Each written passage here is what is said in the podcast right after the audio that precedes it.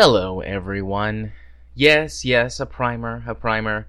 Um, the first 15 ish minutes of this episode are going to sound worse than usual.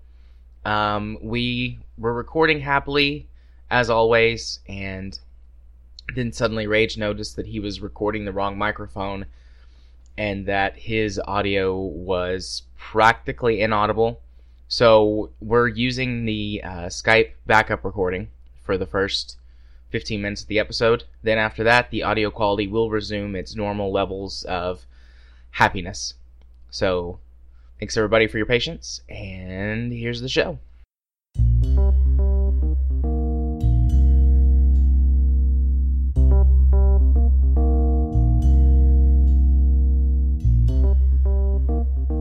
Hello and welcome to another episode of Video Game Logic. Today's show was recorded on August the 15th, 2017. I'm your host, gaming psychologist, and with me, as always, the second most disgusting human being on the planet. Gee, thanks. uh, caffeine rage. On today's show, we will, of course, be discussing the mini games that we've played. The indie games are too damn cheap. For Honor Tournament is rife with bugs and exploits. The Steam group invite changes have been revealed. Battle.net is back. We'll have our weekly community corner and our Steam weekly discovery queue. Timestamps will be in the show notes following their respective topics this week because I won't forget because I'm not exhausted. Rage, I interrupted you because I was moving on to the topics. I do apologize. How are you and what was the sentence you were about to say? Well, I was saying in theory on that because that does require you to remember.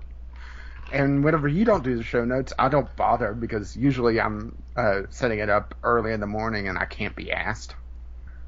So yeah, uh, I have that going for me. yeah, I've got a I've got a pretty good track record for not forgetting. I mean, I have a few times, but it's just more, you know, uh, loaded up the uh, show notes to, you know, uh, format them for general uh, consumption because, you know, our show notes are not exactly the prettiest. I mean, you, well, pretty much the first few episodes of VGL was you copying pasting our show notes. yeah. and you saw how quickly I took that over to make them actually presentable. Uh, but yeah, whenever the timestamps art for me, I don't bother hunting them down because yeah, it's actually a pain in the ass to do so. Uh, post is. uh, editing. It is. It's real easy when you're editing uh, to do a quick pat. Like I make notes as I go on exactly the times once the edit, the initial edit pass goes through, and then you know after truncating silences and things, you go back. They're all really close to find right there. But last week, I mean, I was exhausted, and I edited the show Wednesday night after we finished recording. And I'm pretty sure I was like, I will deal with finding these timestamps tomorrow. The show's pretty short; it won't be that bad. And then just forgot. Yeah, and then I loaded up, uh, you know, Thursday uh, night, uh, Friday morning. Ooh, okay. Well, I'm sure there's going to be at least someone upset about this.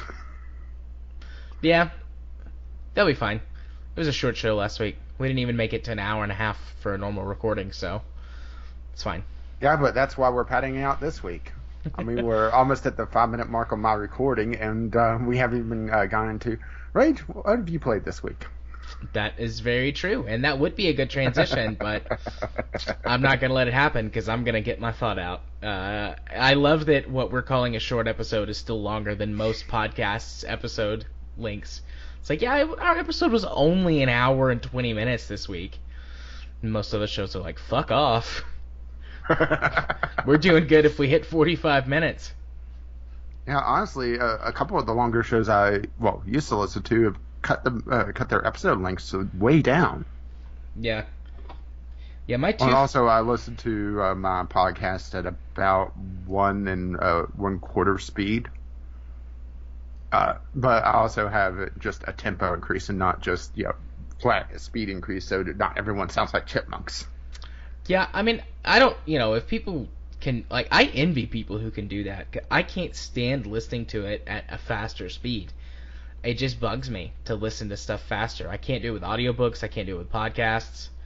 So well, past 1.25 is you know my uh, max. I can't do that. Uh, a 25% increase is enough where the pauses between one word and the next are just shrunk just enough where it still sounds very natural. And yes, I did do a intentional Shatner pause there. It's fine. Truncate silence will probably grab it and shorten it. I mean, I, I used to not do that, but at this point, I just run a blanket truncate silence over the whole episode. I've refined it so that it doesn't mess things up. In theory. Through through trial and error, of course. I mean, where it's fucked up, I've just left it. uh, because otherwise, uh, your almighty editor uh, powers would be um, overestimated. Yeah. But uh, yeah, my my my two two of my favorite podcasts are co-optional and um, the Sincast. And I mean, co-optional is regularly right at the three hour mark, and Sincast is between two and three hours every week, except when they do their specific like movie reviews, and those are only like an hour. But I just I like long form content too, so that's one of the reasons why we produce long form content. Yeah, well, let's put it this way. Well, the two gaming podcasts I listen to are co-optional uh, and Crate and Crowbar, both of which are extremely long. As a matter of fact, Crate and Crowbar, well, this is probably not a fair one because this is episode 200 on my playlist, is at 199 minutes. nice. So it's uh, just north of three hours. Yeah. Three and one third hours. Yeah, so we have the bar. We must uh, surpass them. Then we work on quality. Oh, wait, that seems uh, like it's backwards. They've got a they've got a crowbar. We'll get a pry bar. yeah. Yeah. Eh, eh. Well. Yeah, uh, but uh, yeah, but now we're we probably lost groove because yeah, Kraid. Oh well. He's gonna go sit inside of it. Maybe that's why they did the crowbar to get him out of it. get out of our crate. No. you can't make me. That's a weird little blip on the waveform. I just pulled my chain down to turn on my little desk light, desk lamp, and uh, it just made it weird spiky on the waveform. Probably no one would have noticed because you know noise reduction and noise gating would have would have fixed it, but now everybody will be looking for the little clicky sound. Yes, everyone will open up this uh, file in uh, Audacity and look for that particular look at the waveform. waveform. look, yeah, specifically look for that. Five five bonus points to anyone who finds it and clips it out and sends it back to me. Or are you going to send them a, a Steam Trading Card? Nah, the points don't matter. Easy there, Drew. Hey, yeah, yeah. All right. Well, let's talk about some things that do matter, which are video games. Yeah. So this week, uh, because we have you have uh, a couple major games to talk about, and uh, well, I have a lot of games to talk about, but they're all small. Right. Well, I mean, my list is pretty lengthy too, but yeah, we're gonna alternate this week, and I'm going to actually lead this time uh, because we're gonna talk about No Man's Sky. Yeah, guys, don't step on my toes, please. I'm I'm a really bad dancer, to be honest. Like, I got okay at swing dancing at one point, but every other type of dancing Kitty and I have ever tried to do, I I'm stepping all over her. Poor I don't, Katie. I don't even have two left feet. I've just got like two big lumps of concrete and lead in place of where my feet should be. oh, Italian real, ballroom dancing. They're real bad for dancing. Um, but anyways, so yeah, No Man's Sky. Um, hell's gonna freeze over, or it already has, guys, because No Man's Sky is good now. And, I'm scared. And listen, I know that I've got the reputation on the show for being like, haha, I like this game because it's kind of dumb or like silly or shitty. So I gen- I want to preface this: this game is genuinely good now. Um, by Jared standards. No, not even by my standards. It is a genuinely good game now. Um, Hello Games actually has put in a lot of work and yeah, effort. I do have to give them credit uh, that they could have easily just took the money and ran.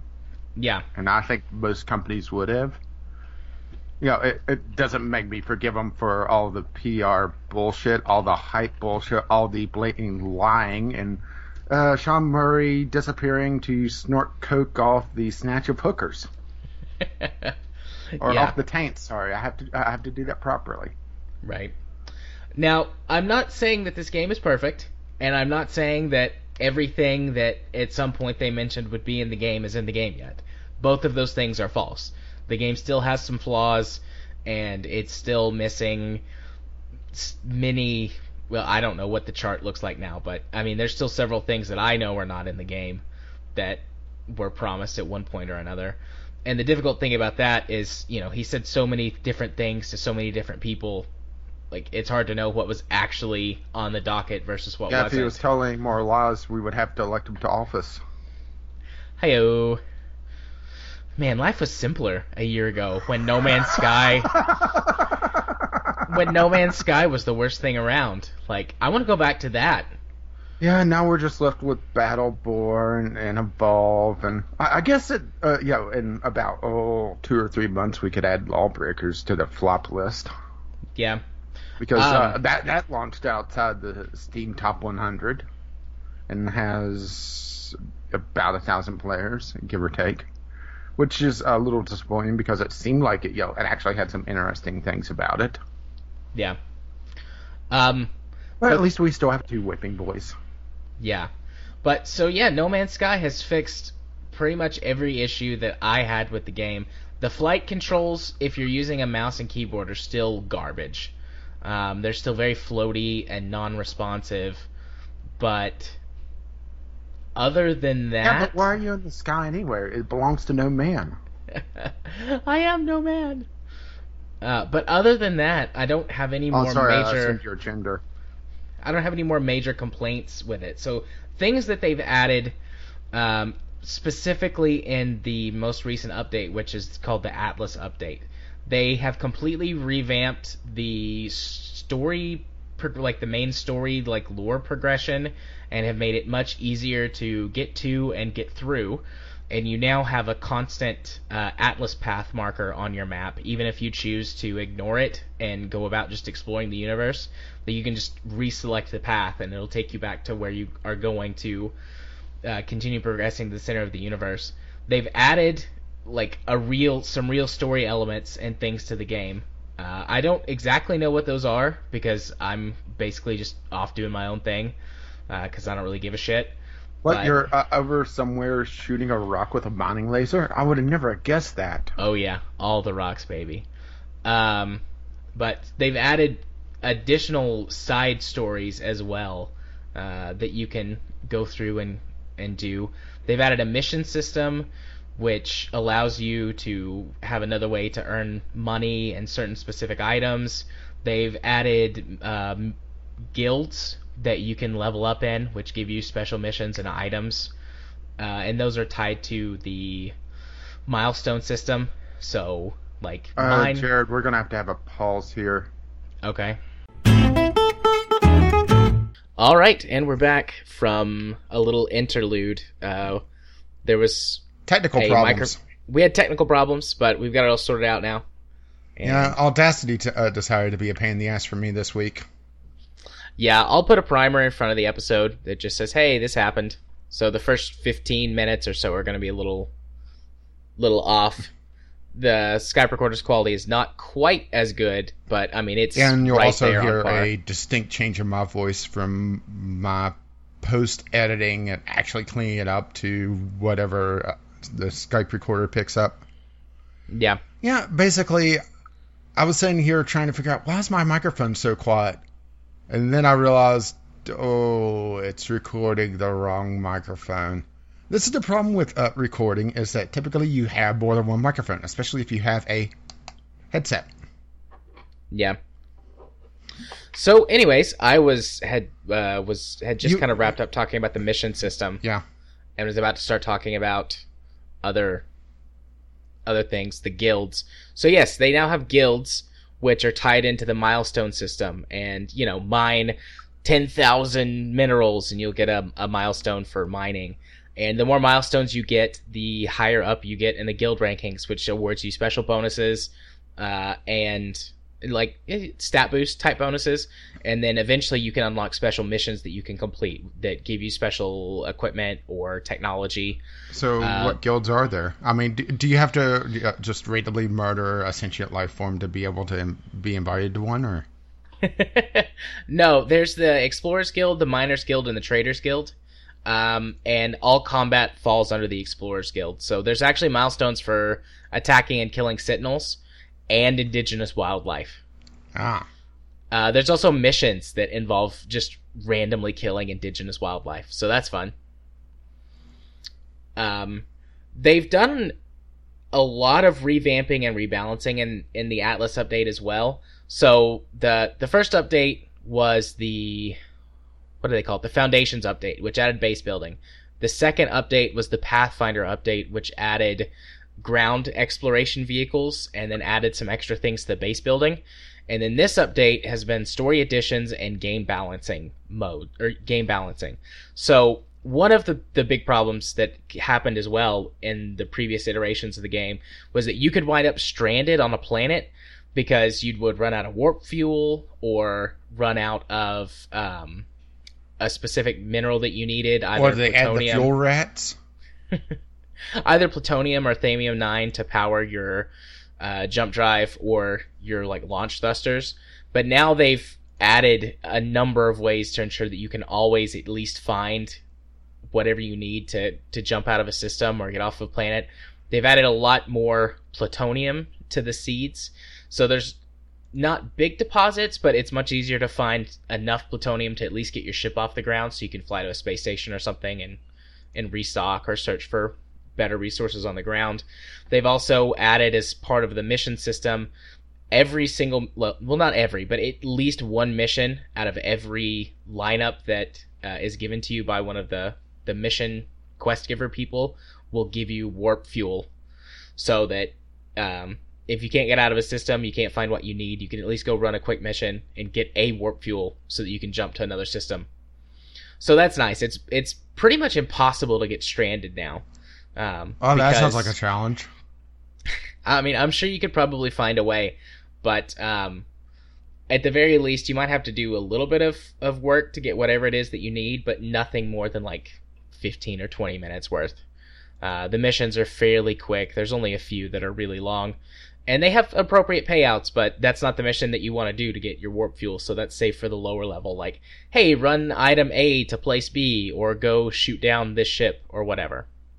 So the Or quest bring me system is five nice. bear asses. Oh, sorry, space bear asses.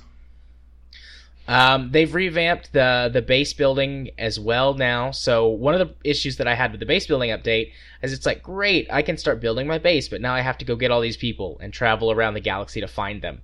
But now you're guaranteed to get all of the major components of your base from any space station in any system.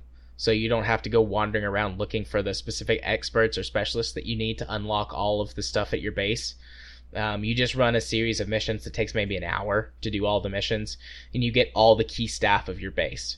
Um, the the like super specialist, like high end things, you have to go hunt for those. But none of the important stuff is locked behind. Well, I guess I'm gonna have to jump for ten systems to find a station that has this specific alien race at it.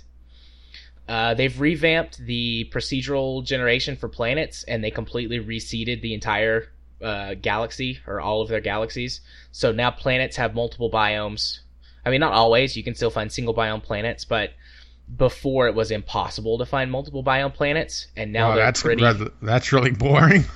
Yeah. So now they're now they're pretty common. Um, the planet that I've made my home base, at least for now, is uh, primarily a tundra, um, but around the equator because it's close enough to the sun or something. I don't know. It's uh, more tropical.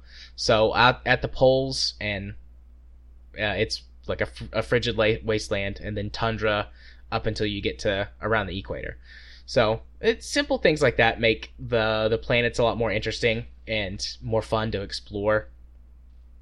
Um, they've revamped all of the ships, like all of it before, even up until uh, the last update, because I did do some research on uh, the Pathfinder update just to make sure I, I knew what was came out during which uh, update to the game.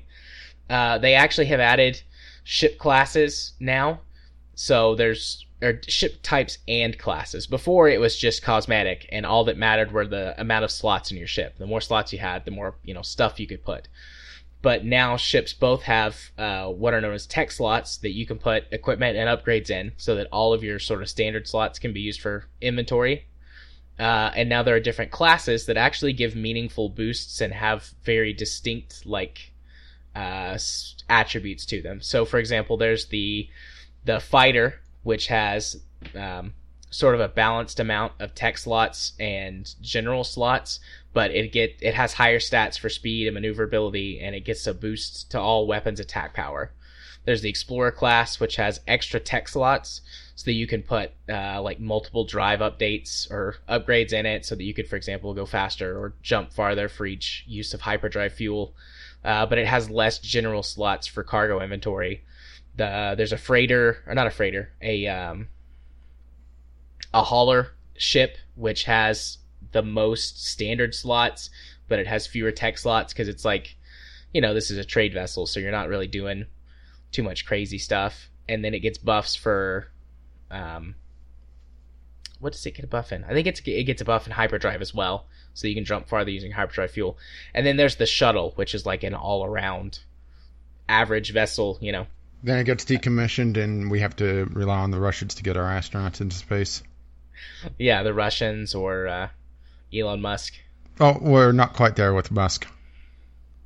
But uh, anyways, they also have uh, now um, exotic class ships, which there's have been a whole bunch found, and I actually found one too, and they're like super extreme versions of those ships. Like I found an exotic explorer type ship and it only had four cargo slots, but it got like a 200% boost to hyperdrive range, um, and like a 100% boost to weapons damage and speed and maneuverability. And it had like 20 tech slots. It was crazy. Um, I mean, I, I basically, I found it crashed on a planet. I fixed it up and then turned around and sold it because it was worth a shit ton of money and just bought like a hauler. And I'm saving up for a freighter. They rebalance freighters. The freighters are a lot more useful now. The freighter uh, sets the essentially the bubble pace, right? Yeah, yeah. They rebalanced those. They made them a lot more useful. They give you a lot more storage capacity with them, and they can jump a lot farther by default. But they're now a lot more expensive. Um, trying to think of other things. Uh, there's no. I haven't seen any performance issues. Uh, they had done a lot of fixing performance issues anyways. Yeah, I just remember TotalBiscuit's launch uh, stream of it, and he was just getting more and more frustrated with the performance until he just rage quitted. Yeah. Yeah, I haven't seen any performance issues now this go around, and I still had a couple when the uh, Foundations update was released.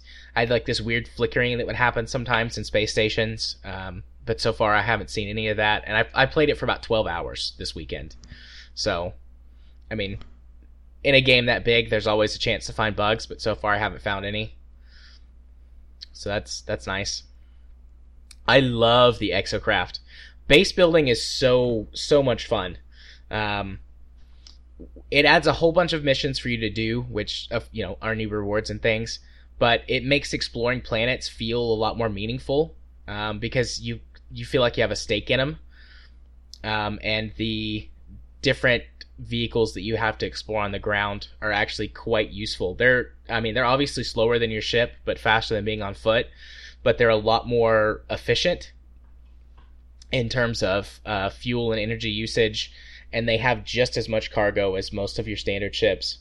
Um, there's basically three different ones. There's a light, fast one, like a, a all rounder, and then a big but slower one. They're good for combat, exploring, and mining. There's a lot more specific and special resources around now too that require you to get special equipment. Uh, nothing that was in the game before requires special equipment. It's all stuff that's been added. Uh, so there's nothing holding you back from the original like way of playing, just like exploring around. But if you want to get into base building and stuff, eventually you'll need to get the special equipment that lets you get the special resources the base building mechanic is pretty simple, um, but in terms of like construction, you can do a few decent decent things with it, but it's not like Minecraft levels of whatever. It's it's more like Lego. You've got these pieces that uh, you can assemble into a thing. Actually, Lego's a bad example because you can do anything you want with Lego. Um, Well, I thought they just sold it as uh, specific models now, and you're not allowed to build anything else except for yeah that one thing. Isn't that how uh, Lego's business model has kind of moved to just models in general, or model sets? Yeah, well, I was thinking like follow the instructions. Um, I mean, you can build some crazy stuff if you really, really mess with the system. Um, Yeah, but let's put it this way: nobody's buying the hundred and some dollar Saturn V uh, rocket to build something else out of it. yeah, yeah. I mean, basically, you're expected to stick to the instructions. I mean, you can kind of freeform build your base, but they all tend to have a similar structure, and it's like, here's what you need in order to do this and in order to do that. So, And- in other words, uh, I think we could boil this down to a, a single sentence. This game has become digital crack for you. It's uh, become just what you wanted. Pretty much, pretty much. Um, Uh, so In- it, it also general- turns out that everyone is just floating uh, little balls of energy as well. Because remember, you, you were the only way you would be able to see what your character looked like was to find someone else. And huh, how about that? They're all little balls of energy. yeah, they've added multiplayer. You can Rudimentary multiplayer. Supposedly they're going to be adding more to it. Yeah, you can link up with up to 16 players and just explore around together, but There's no yeah, point. it's there's no point really other than to just be like, "Hey, come check out this thing that I see over here." There's there's not really any, any interaction aside from just being able to chat with people and within your like sphere. and you can't around even you. and you can't even see you know if, what ship they're in. They're literally just different col- colors, balls of energy. Yeah. But I mean, I don't I didn't buy this. I was never intending to have this as a multiplayer experience. And there are much much better multiplayer games that do this sort of thing out there. Terraria. Yeah. Hell, Minecraft. Well, I was thinking But- just Terraria actual uh, has more gameplay to it than you know just build something and that's about it. Yeah. For for people who don't like this sort of game, who don't, you know, exploration, survival, crafting, building, like if you don't like that kind of game, this update did not make this game something that you would want to buy. Which I think that's probably uh, well, not probably. I mean that's uh, just how they marketed the game in general was that it was uh, literally everything for everyone. right. and That- that is just mind-bogglingly stupid. On both the fact that there's at least a certain subset of players that bought into that, and the fact that they were doing it in the first place. Yeah, the, I mean this this did not do that. It didn't even come close. Um, even the stuff that they added to make being someone who's more of a pirate or a combat type person, like the combat systems are still very rudimentary. Even if you're supposedly the flight controls are fine with the controller, but the rest of the game sucks with the controller. So I just deal with the shitty flight controls because I don't really get into combat anyways. Um, but the improvements that they made to combat don't really make this a dynamic combat game. I mean, if you want dynamic space combat, go play Elite Dangerous or Star Citizen or something like that. Um, they didn't they didn't make it into that kind of game. But if you are the t- sort of person who likes survival, crafting, exploring in a sci-fi universe, No Man's Sky is now a perfectly viable game to do that in. It's no longer a broken piece of shit.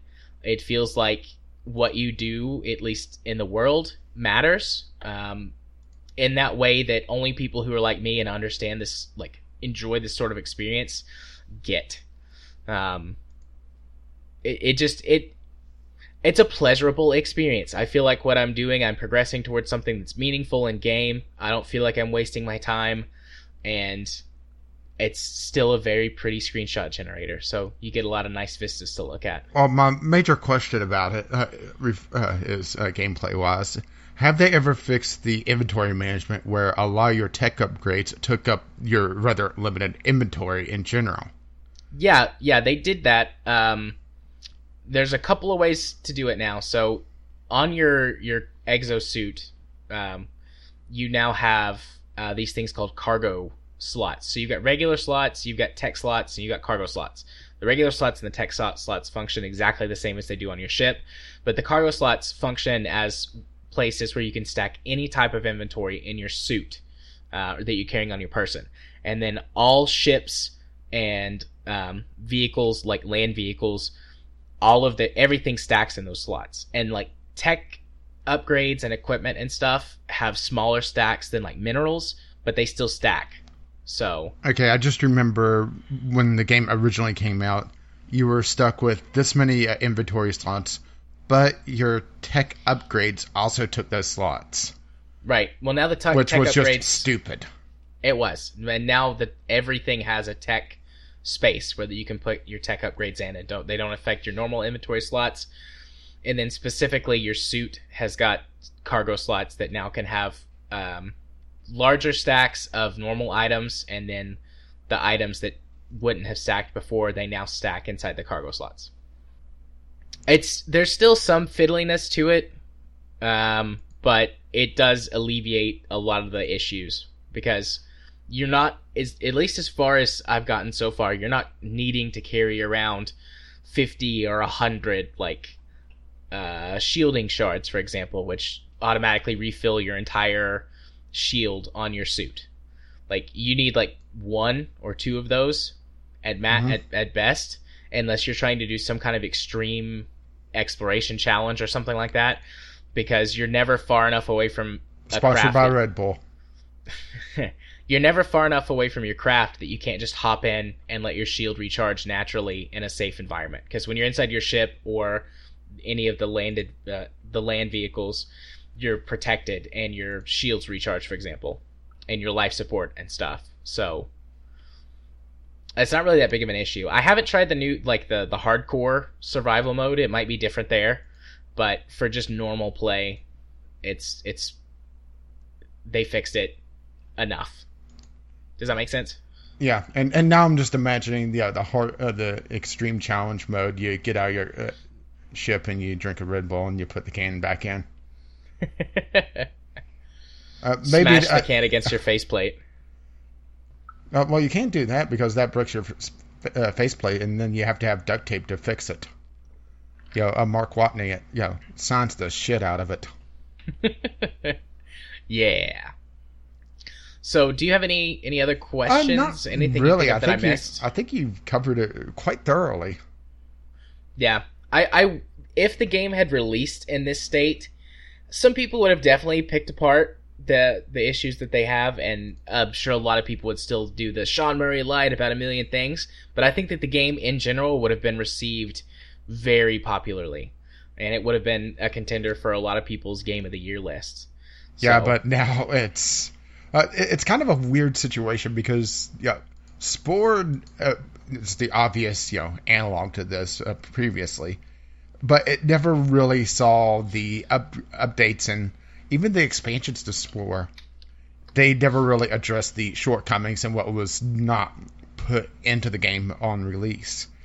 You know, that they promised. Uh, they, uh, you know, there was still at least one missing life stage that they showed off previously. They never really fleshed out anything outside of, oh, now your captains can beam down and play rather lackluster ARPG uh, uh, segments instead.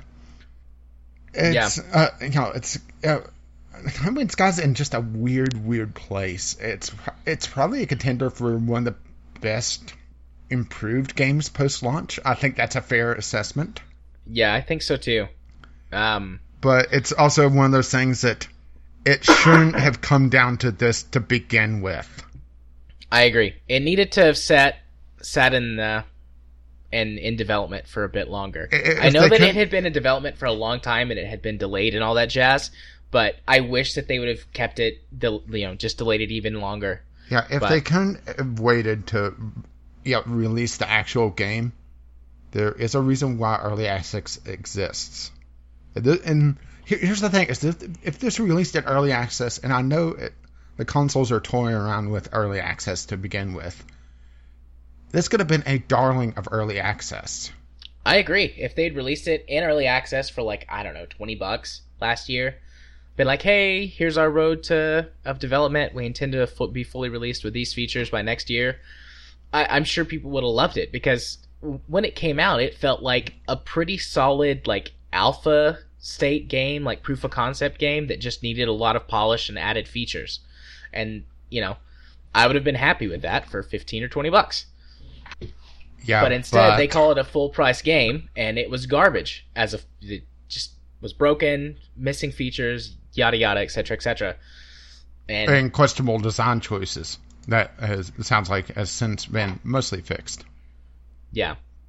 So I had a couple of people when I said that I was going to be playing it this weekend, like ask if I'd recommend it, and I've talked to them about it and told them. But I mean, I do. I recommend this game now to anybody uh, who does enjoy this style of game. I think it's definitely worth it. Uh, you know, it's up to you to determine how much you actually want to pay for it. Uh, the game is on sale over the weekend, and as of recording, it's on sale. It won't be whenever this episode goes up, but it's on sale for about twenty five bucks right now. Yeah, I think it's still a few bucks higher than why I wanted to experiment with it because I really don't know about this game. Yeah, I I think anyone who's I I feel like it's hundred percent worth twenty five bucks, especially if you're into this sort of thing. Well, that's the But thing is that... I think it's worth a try for maybe like ten to fifteen. If Yeah. you really don't know, I'd go in it. yeah, that's that. why I was thinking about the fifteen dollar range because um I don't have a large history with the exploration style games.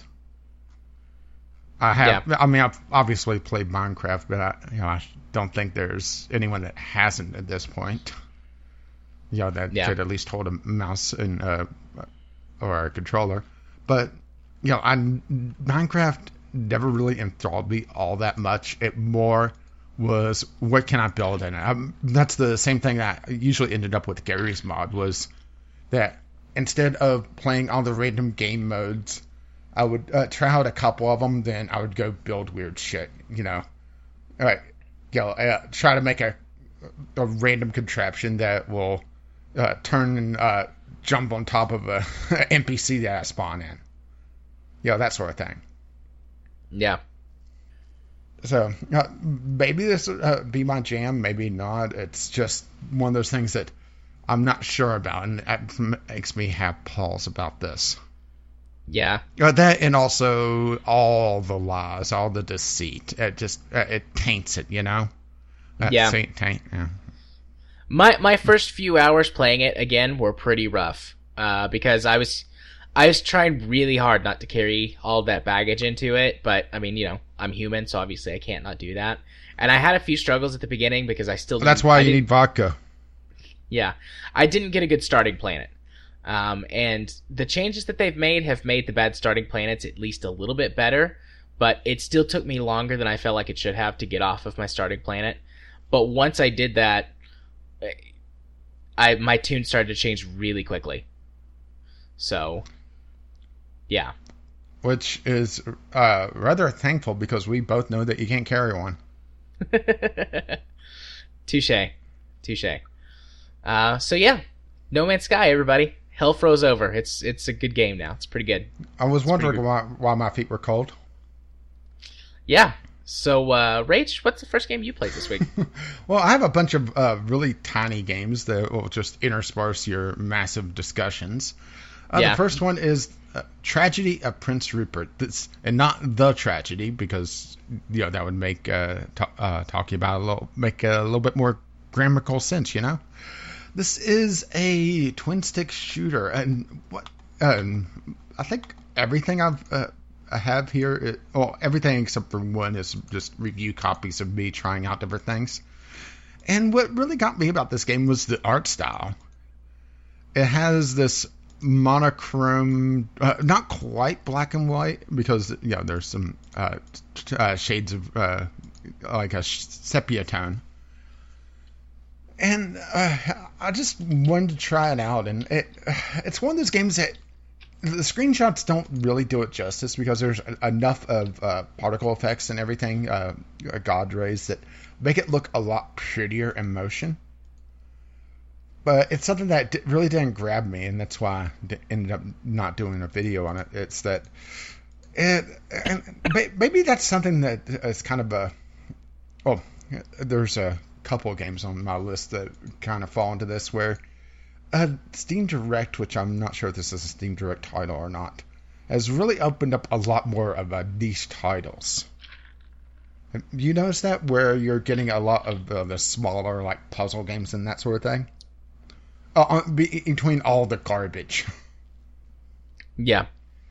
and this is something that uh, is really uh, well it's the flip side of what we bitched about on Steam Direct, and this is uh, the same thing where it's a very small, very niche title that if you're into twin stick shooters or you know a more artistic style, I think you would absolutely love it. But it's also one of those things that there's not a lot of gameplay here. It's all you know your general twin stick shooter, and uh, I'm kind I'm just struggling with uh, what to say about it because it's one of those things that I didn't spend a lot of time with because know there's uh, there is a story to it. You're uh, trying to essentially uh, get to your princess to marry her, uh, but her father is just saying no to that and has sent his entire army to stop you as you're flying in your uh, hot air balloon.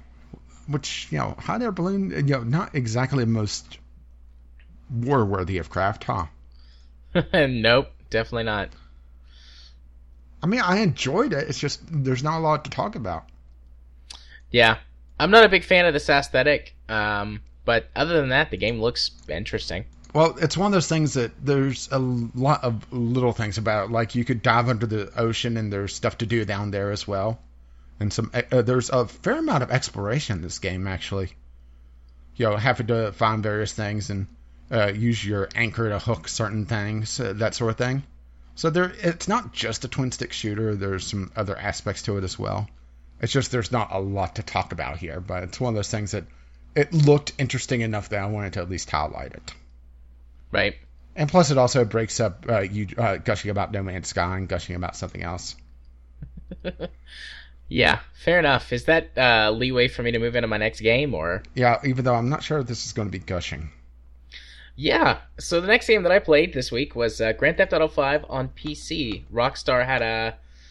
It was an odd percentage, uh, but it made the game exactly thirty dollars after taxes. So it was like fifty three or fifty four percent, something like that. Um, but yeah, I played Grand Theft Auto for about five hours this weekend. Um, I've got some things that I like. I've got some things that I don't like. Uh, and the things that I don't like are things that I usually don't complain about, but they're really bad in Grand Theft Auto 5. Uh, so the things that I don't like, we'll start there. The controls for this game are just god awful. I I don't think it was designed by people. Well, it was designed by people who were trying to optimize the controls for a controller, not a keyboard and mouse.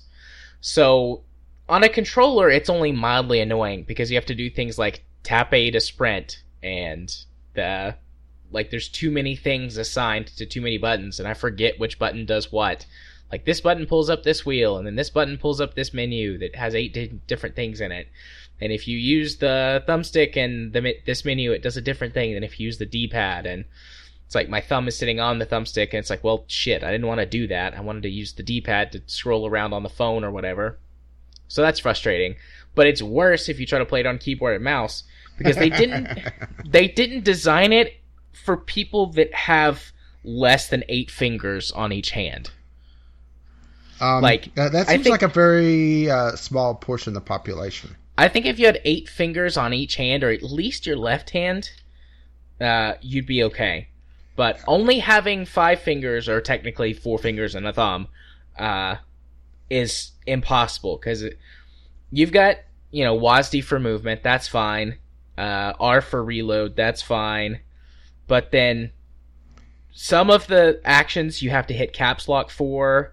Um, left alt does something from right alt, and you have to use each of them. Uh, if I'm you trying to if you- remember. Uh, was it GTA 4 that required the arrow keys to use the uh, phone in that? Uh, you don't have to use the arrow keys to use the phone. I know, I know. Uh, to- Sleeping Dogs that required it, but I can't. I remember the phone was bad in GTA 4 as well. Yeah, well, you do have to use the arrow keys for some things, just not the phone. They're less commonly used. Um, let's see. I, I think it's L that brings up something. I don't know. It's really confusing. And I went to, I was like, okay, well, I can just remap this. And there are what feels like a million different keys to do things, like at least three times more than any PC game I've played in forever. And I just went, you know what? I want to play this game, not spend all day in the menu. So I'm just going to deal with the issues of a controller. I'm right now mostly playing single player anyway, so I don't have to worry about, oh, I'm getting killed by people who can aim better than me in multiplayer. Uh, also, driving is impossible on keyboard and mouse. It just is impossible. If you can drive your car without crashing it immediately using keyboard and mouse, you're a better human being than me. Because full acceleration and full stop and full left and full right is fine in like Saints Row where everything's a little bit wacky and silly anyways. But they're still trying to do some amount of realism in GTA and just constantly accelerating and turning left or right just causes many accidents and gets you killed many times. I died 3 times in the first mission because I crashed my car because the driving controls are so bad with keyboard and mouse. You know, you're really not selling this game to me. Um, yeah. It's yeah. If I'm complaining about controls, then it's pretty bad because usually I I get past that stuff no problem. Um, so I persevered. I got out my controller. I started getting used to the controls, and I started playing through the single player story a bit. And the story's really good. This is where the, some of the positivity comes in, and then I'll get negative again when I go to GTA Online. Um, but the single player story is really good, which is the main reason that I bought the game for, is to play through the, the single player. Um, I really like the way that they weave the three main characters together. Going from mission to mission feels really natural, especially the missions where it's like maybe you start as one character and then wind up as a second one, or two or three of the characters are doing something together, and then you know at one point one of them breaks off and you follow them and then come back together. I mean, I'm I'm I know the game's several years old at this point, but I don't want to spoil any of the story stuff. But it's just handled really well, and it could have been like super confusing and really janky and disjointed if they'd messed it up. But they did a good job putting the story elements together. So it's always really uh, intriguing or neat to be like, oh, now I'm gonna go follow this story character or that story character. I guess I could say their names. Like one of the earlier missions, there's uh, Franklin and Michael, and uh, Franklin like pop or not Franklin, Michael pops in and you swap from Franklin to Michael and then back to to Franklin again. And it's it's it's pretty wild what happens and the way that they handled is beautiful and it, it makes perfect sense like why I'm swapping back and forth between these characters. Plus the characters are all really interesting and flushed out. Um, I mean they're three very separate separate characters. Franklin's like a, a new kid who's kind of naive to what's going on like on the streets and and being a criminal um, and he meets Michael, who's this old, jaded, like I'm, you know, I'm too old for this shit. Wants to get out of the game, but you know, he just keeps getting drawn back in. And then, um, Trevor is just fucking insane. He's like the embodiment of the worst GTA players you've ever seen. He's uh, the remnant of all the wackiness from the previous GTA games, I guess. Yeah, and the storyline. I mean, there's there's plenty of wackiness in it. I mean, talk radio is you know the talk radio stations are still silly and hilarious, and there's certainly some wacky side missions, but the main story feels pretty serious, and I like it actually. I like the shift from GTA being, you know, just utterly, not necessarily ridiculous. I mean, Saint um, GTA was never, at least in my opinion, never as crazy as Saints Row was or has become. Yeah, but, but here's the thing: is that as GTA has gotten more serious, it's like uh, Saints Row has gone into the garbage from GTA and stolen all the craziness from them. Yeah, they've been throwing out. But because uh, well, uh, from uh, GTA San Andreas to GTA 4, they lost a lot of the wackiness. There was still some of it there, but it was limited to either a couple missions or the entirety of the expansion, The Ballad of Gay Tony. Yeah. Which I'm still shocked that uh, you know I don't think you've ever played. I've never played the Ballad of Gay Tony. I've played the Lost and the Damned. Uh, you, but uh, the Lost and the Damned were was a pretty decent expansion. Uh, it was mostly focused on motorcycles though, which you know, uh, it, you really like the mo- how the motorcycles handled. You know, it was fun, but the Ballad of Gay Tony felt like old GTA. Yeah. Plus, it also uh, had just little moments like Brucie going to the gay bar. It's like, knew it. There's there's uh, lots of references to other GTA games as well. That's pretty good. Um, I mean, you know, you it's stuff that is not like super in your face. Like you would be confused if you hadn't played other GTA games, but if you have, you're like, oh, I recognize that. I get that. That's good. I see what you did there. Yeah. Um. Otherwise, like mechanic wise, it's the best driving GTA I've played. Um, they've just you know taken a lot of lessons over the years of how driving and car physics have, have come along, and so the driving feels really good. The flying is, I mean, fine. Uh, I never felt like flying was bad in Grand Theft Auto games before, but it's fine here. Um, boats are fine, bikes are fine, so gun the gunplay is fine. I mean, it's Grand Theft Auto gunplay. First person mode's weird. Um, it's it the game's just not built for first person. I mean, that was kind of like an added feature they added for people who wanted to play and that's fine. You know, I'm all for giving players choices, but and maybe if this was like the first Grand Theft Auto game I'd ever played, it might make a bit more sense. But you know, to me, Grand Theft Auto has always been third person, over the shoulder, you know, run and gun action, and the first person mode is, I mean, done really well. Like if you hide behind cover, you're looking the wrong direction. You have to lean out around cover to see what's going on. Um, But it makes no sense to actually play in it. yeah, but it makes no sense for gameplay mechanics. Only Uh, thing I could think of uh, the why you would use it is if you want to do some of the racing in it. Yeah, it does actually help with driving. Um, because, you know, being in that first person view, you at least can see what's going on in front of the car a bit better. But other than that, I mean, other than just like, haha, this is neat to do this thing in first person, it's, you know, it's not useful or really all that fun. But again, choices are good. I'm glad that they did it for the people who do enjoy that sort of thing. Uh, and then GTA Online is frustrating to say the least. I don't mind like the grindiness of it. Um, if you want to get to the really high end stuff, the it's definitely geared towards Shark cards. en- encouraging you to buy shark, shark cards. But you can buy houses and car. I mean, at the I I played. I only played online for like an hour, and at the end of the first hour, I had enough money to buy a house if I wanted to, or an apartment, um, which had I think a two car garage.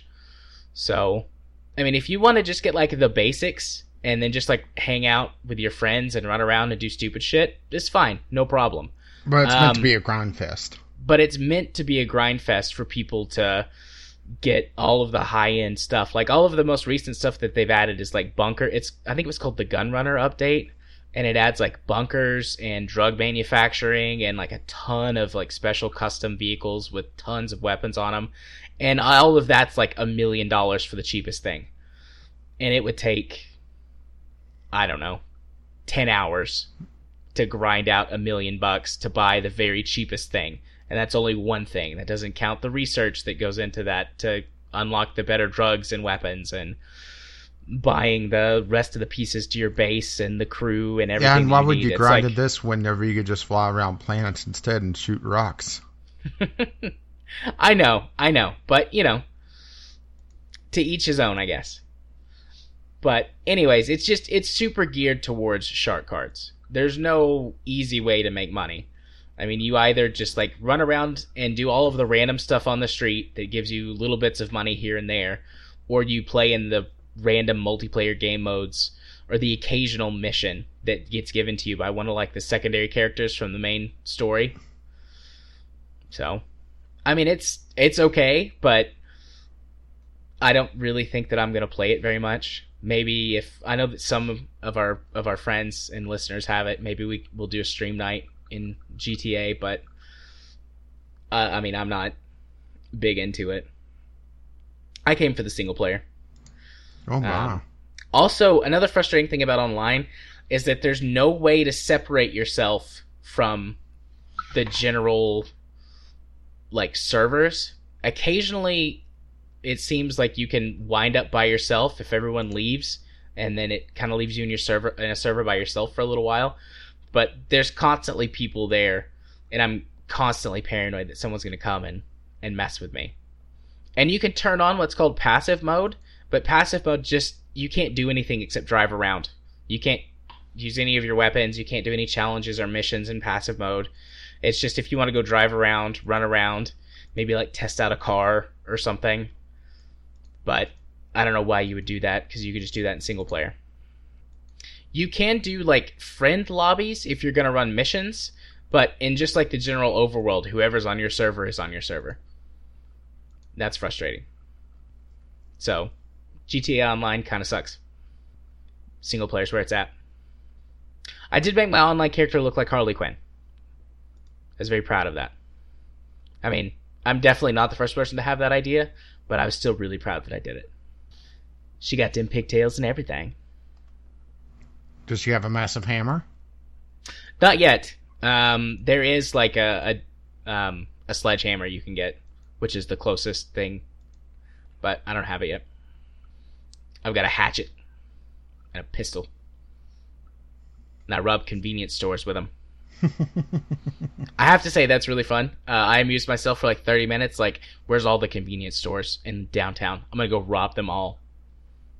I am a petty criminal. Yes, how petty. So yeah, that's uh, Grand Theft Auto 5. It story mode was pretty good. The rest of it's kind of meh. Okay, so speaking of kind of meh, uh, after the tragedy of Prince Rupert, I decided, you know, I have a review copy of a visual novel. Let's try that. Holy shit! Oh, wow. This is why I haven't done a Sunday sampler in a couple weeks. uh, now, I generally am somewhat forgiving on visual novels. It, it's it's my soft spot, I guess. I don't know, but damn. And it's not even the subject matter because the whole idea of this uh, visual novel is you're, uh, well, a loser. I mean, let's uh, put it bluntly, who gets transported to different worlds whenever you fuck a girl. All right. don't, don't ask Okay. me how that works, but fine. okay. I'm Uh, in. I'm already in. I don't care how bad this is. I'm in. it has some very, very, very janky dialogue to begin with. It, it, I think it was originally in Russian, and they pretty much did a Google Translate there. But they obviously didn't copy and paste it because there was typos all over the fucking place. In the first five to ten minutes of this game, I ran into four or five typos. and it was at that point it's like no no no. Uh, i realized that yeah i i was going to end up spending the entire time just being angry about this. So i didn't play terribly long in this but you could see just kind of uh, how cringeworthy the dialogue gets with some of the uh, screenshots in the game because yeah it's it's not eh, there's no real flow in the in the dialogue whatsoever. There's no real flow in how the sentences work which makes me feel like it's a very rough translation to begin with. Art wise, it's not bad though. I mean, I have to give it that much. I mean, and the fact that this is, uh, I mean, let's put it frank, this is a sex uh, visual novel, and the and they do have a adult patch for it, but it's actually included in the uh, original download, which is strange for a Steam game, and it's like behind a password that is fairly easy to find. So yeah, there is that. But the thing is, yeah, uh, there's easy way, easier ways to see tits. Woohoo! Show me the anime boobies. uh, but that's the thing is that there's a lot better out there. Uh, Yeah, there uh, are. It's, it's an interesting premise though. Uh, it's called Crystal City, uh, or, or with the subtitle "Stop the Earth, I'm Getting Off." See what they did there. yeah. Uh, which originally, when I got the review copy, it was uh, "Stop the Earth, I'm Getting Off," and I was terribly confused why it was showing up as Crystal City in my library to begin with. um, it, it's it's one of those things that if you're looking for kind of a low grade uh, uh, visual novel, which this is, a, a, a very cheap one. Once again, it's not completely unplayable, but oh damn it, it definitely needed an editor. yeah. I uh I just went and requested a review copy of this game. Well, it would shock me if you uh, didn't get it because, yeah, um, and that's the thing is that I'm usually a lot more forgiving with uh, visual novels. And uh, well, there's also a, a, couple more aspects to this. There is a, a a locked room section where it's not just a visual novel, but it's also yeah, that's the main pull of it. What the main pull of it is, well, a, a different thing. Wink. Thank you. It's just I, I was disappointed with you know just uh, running into so many typos in the very beginning of it. Yeah. It, it, the, the, visual novel genre is uh, really starting to explode on Steam, and you have to at least put out some level of quality to be able to really stand out from the crowd, and this just isn't it. Matter of fact, it's not even well, it's listed a visual novel as its fourth tag behind sexual content, nudity, and anime. you can see where they're going with that, huh? Yeah. Once again, not a lot to talk about just because, yeah, it's, uh, uh, you know, it's a game that I only spent probably less than half an hour playing. Alrighty. Well, next game on my list, another heavy hitter then. Uh, Mass Effect Andromeda. So oh, I'm actually surprised to have this back up on my list again. I said I was probably done with it until yeah, I was hoping so. Uh, I actually finished the game, and then I could kind of give some wrap up thoughts. But I got into the relationship system finally, uh, and I initially was like, "Hey, you can flirt with a lot of people. I'm gonna try and bang all the aliens and the humans." But it turns out that they've actually got a what feels like a pretty decent romance system and also the way they handle relationships and different types of people uh, and their sexualities is done in a really mature well thought out interesting way. And there's a ton of diversity in this game in terms of um, not just sexuality but different sort of i guess progressive thinking for families and, and things like that. And like you know here's where we hope to be in the 22nd 23rd century um, so I'll start with the relationship system. Uh, it's not just like say all the right things and people will like you and want to bang you. I mean, that's part of it. Um, but you can lead people down different relationship paths. So I started out initially like just flirting with everybody. Uh, but some people, as I've gotten to know them and on more intimate levels, uh, and that's not just sex, but you know about them and they're sharing their uh, their sort of deep dark secrets and opening up to your character. Uh, there's a couple people that I'm like, yeah, I don't actually want to date you. So then you can start moving your relationship to more of a friendship uh, type aspect, and you can still have these very deep, well, um, very deep, intimate relationships that aren't sexual in nature. Which previous Mass Effect games, basically, if you don't travel down the romance path, you don't get super close to any of the characters. Uh, so it's it's nice to be able to feel like I'm developing friendships with some of these characters, and some of them uh, you can develop relationships with on a friendship basis. Uh, like they reject you initially romantically, but then you become their friends, and then they start to show interest in you romantically because they've got to know you better. And there's one character that you um, have to get to know in like a physical, sexual sense. She's like very anti-commitment, uh, but she does want sex. And then once you get to know her a little bit better through that, like she's actually like, you know what? I've been spending time with you, and I think I want more than just sex with you. So that I thought that was interesting because sometimes real relationships work that way. Like you get together with someone because they're hot, you hook up, and then feelings develop, and somebody wants to, you know, take the relationship a step farther. And uh, well, in that relationship, I'm uh, I'm gonna put her in the friend zone because I don't want to pursue her romantically. I just wanted the casual sex. You I'm man not slut. Except I'm playing Fem, uh, Fem Ryder. So I'm just a, a slut slut. But I just, you know, it's not perfect. It's not like a substitution for real relationships or anything like that. But as far as games go and having relationship systems, um, it feels really good. It feels like it's mm, uh, light years ahead of their previous attempts at doing it. Even Dragon Age um, Inquisition, which had a, a pretty decent system, still like if you didn't pursue the romantic relationship, you couldn't really develop friendships with the characters. You couldn't really have those deep, intimate moments unless you were trying to have the sex with that character. So I think that's pretty nice because I mean, I have quite a few people in my life that I, I, feel like I have a pretty deep, intimate relationship with that has nothing to do with sex or sexual attraction. Just we're good friends and we know a lot about each other. And also, people tend to open up to me because I'm a therapist. So that feels nice. Uh, and then on in terms of like uh, how it handles progressive thinking in terms of like family units and how people approach their sexuality, it doesn't make a big deal about anything. Like Ryder can flirt with whoever he or she wants to, and the characters will be like, um, "Oh, actually, I'm not into into girls. That's very flattering, but I'm not into girls."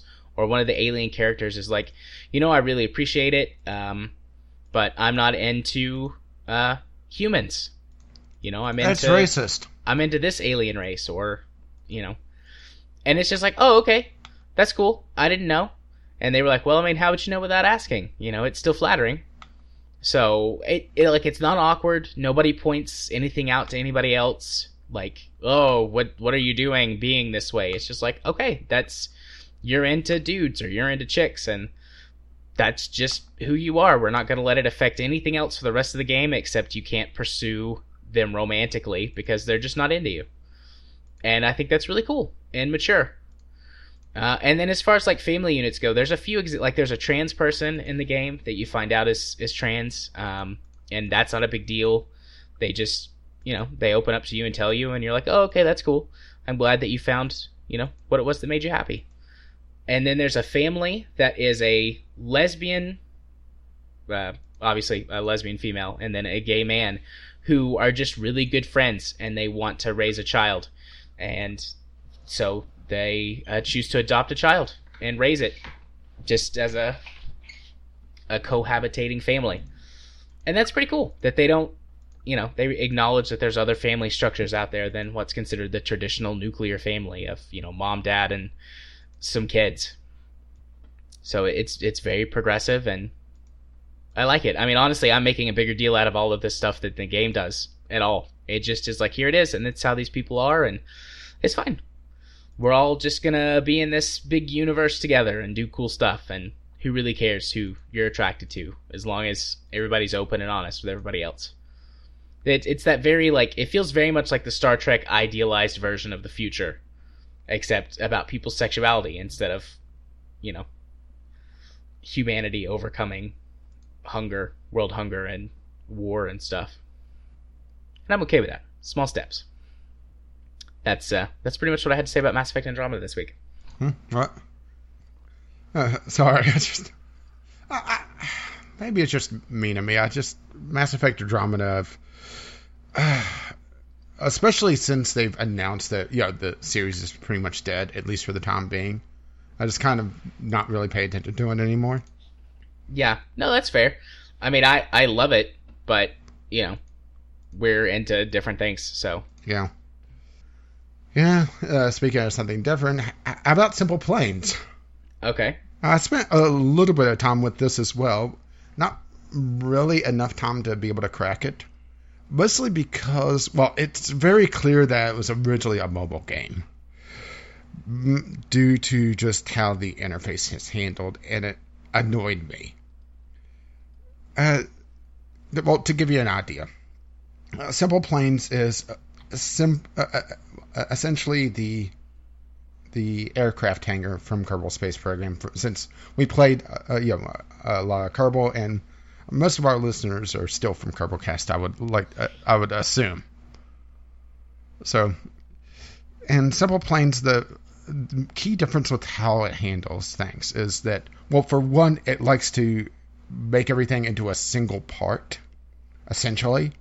So you put down uh, the blocks instead of how Kerbal handles everything, where uh, you have a craft with, let's say, 50 or 60 parts. It's kind of just this uh, blob that's kind of glued itself together into a single mass. Which, for visual sense, it looks great. Now, what bugs the ever loving hell out of me is putting an airplane together because it constantly was closing all the damn menus. Uh, to uh, make a plane, you have to you know get out the basic fuselage block and uh, put one down, then put another one down, put another one down. And for a Kerbal, you know, just be mouse, you know, grab one, grab it, grab it, grab it. This, you know, open up the menu, scroll down, get, grab the block, put one down. Oh, uh, it closed. Uh, grab another one. I'm assuming that there's probably a hotkey to copy everything, but it just annoyed the ever living hell out of me. And on top of that, well, uh, on top of that, also it kept grabbing the wrong controller. I know irony since we started the uh, podcast of me recording the wrong microphone, right? yeah.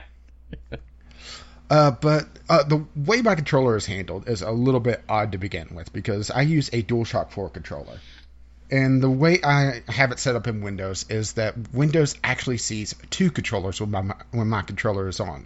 It sees my actual controller through the Bluetooth, but then it sees an emulated controller, which is a Xbox 360 controller. And yes, yes, this does cause some problems, especially in games like Simple Planes. But the reason why I do this is that the software that runs the Xbox 360 emulated controller has a lot of options on how to change that controller. So I could go in and completely change the configuration of it. I could uh, add keybinds to it, but it goes beyond that. I could change the curve of the thumbstick so that it's um it's not as a sharp of turn whenever I uh, move my thumbstick, for example. Okay. And for a, for a game like Simple Planes, where you know you need very precise movement, you know it's one of those things that it's. Uh, I'm surprised that a lot more games don't have these days. You know, having it where you could change how the uh, thumbsticks are handled as a percentage based. It's one of those things that is kind of a holdover from the joystick era, I guess, where you know joysticks were a lot more configurable in general, uh, especially with how the was uh, axes were handled. But Simple Planes kept grabbing the wrong controller. It would see movement on the uh, DualShock controller, and like, oh, you're using this one now. You're you aren't using the 360 controller, and the DualShock controller is set up to have a lot smaller dead zone than what I'm used to. So I kept having like a wiggle in my plane because I would move the uh, plane or move the thumbstick, and it would be a, a lot sooner of movement and a lot more precise of movement. And I would uh, just constantly overcompensate. Uh, and that was something else that kind of bugged me. But that said, all my annoyances with it, I will say that Simple Planes is probably one of the best teaching tools to teach someone how airplanes work in general even better than Kerbal. Mostly because Kerbal has, well, at least last time I played, very little in the actual tutorial section on how airplanes fly and how they're constructed. Simple Planes had a rather lengthy tutorial. Granted, it was all just, yeah, uh, text, uh, single pane, you know. Uh, if it was on the phone, you know, you would just swipe across it, but you know, it was clicking across of how airplanes fly, uh, how they're controlled, how they're constructed, and it was a lot more in depth than what I was expecting.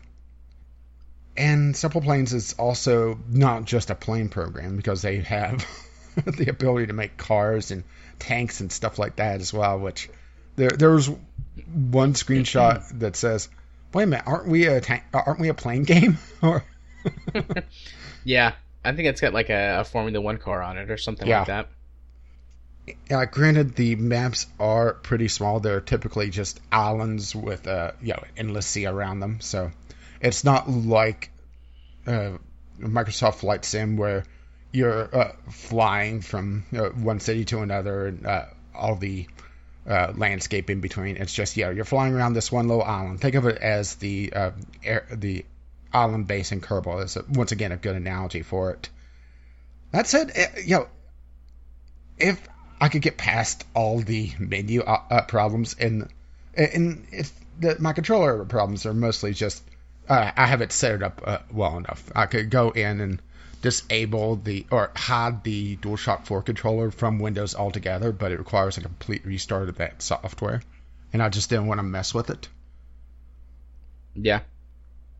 But it's there's a lot more there than what I was really expecting, and there's a lot more challenges as well, like landing on an aircraft carrier or taking off from an aircraft carrier.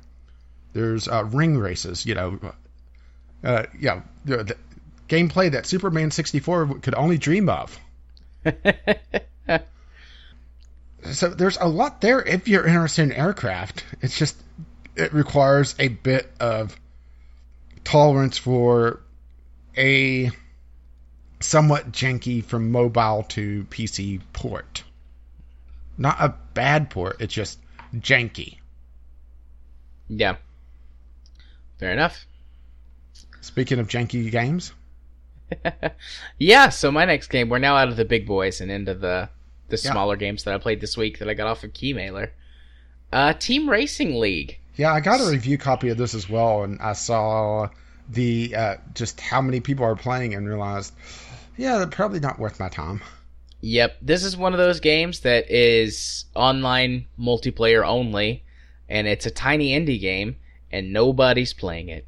Right now, there's one person playing it, and its all-time peak was 25, which was probably launch day, because I think that's the Probably day that they sent day. out. Probably launch day keys. and all the keys. Yeah. So Because I could go onto my list and probably tell you exactly what mm, I got mine.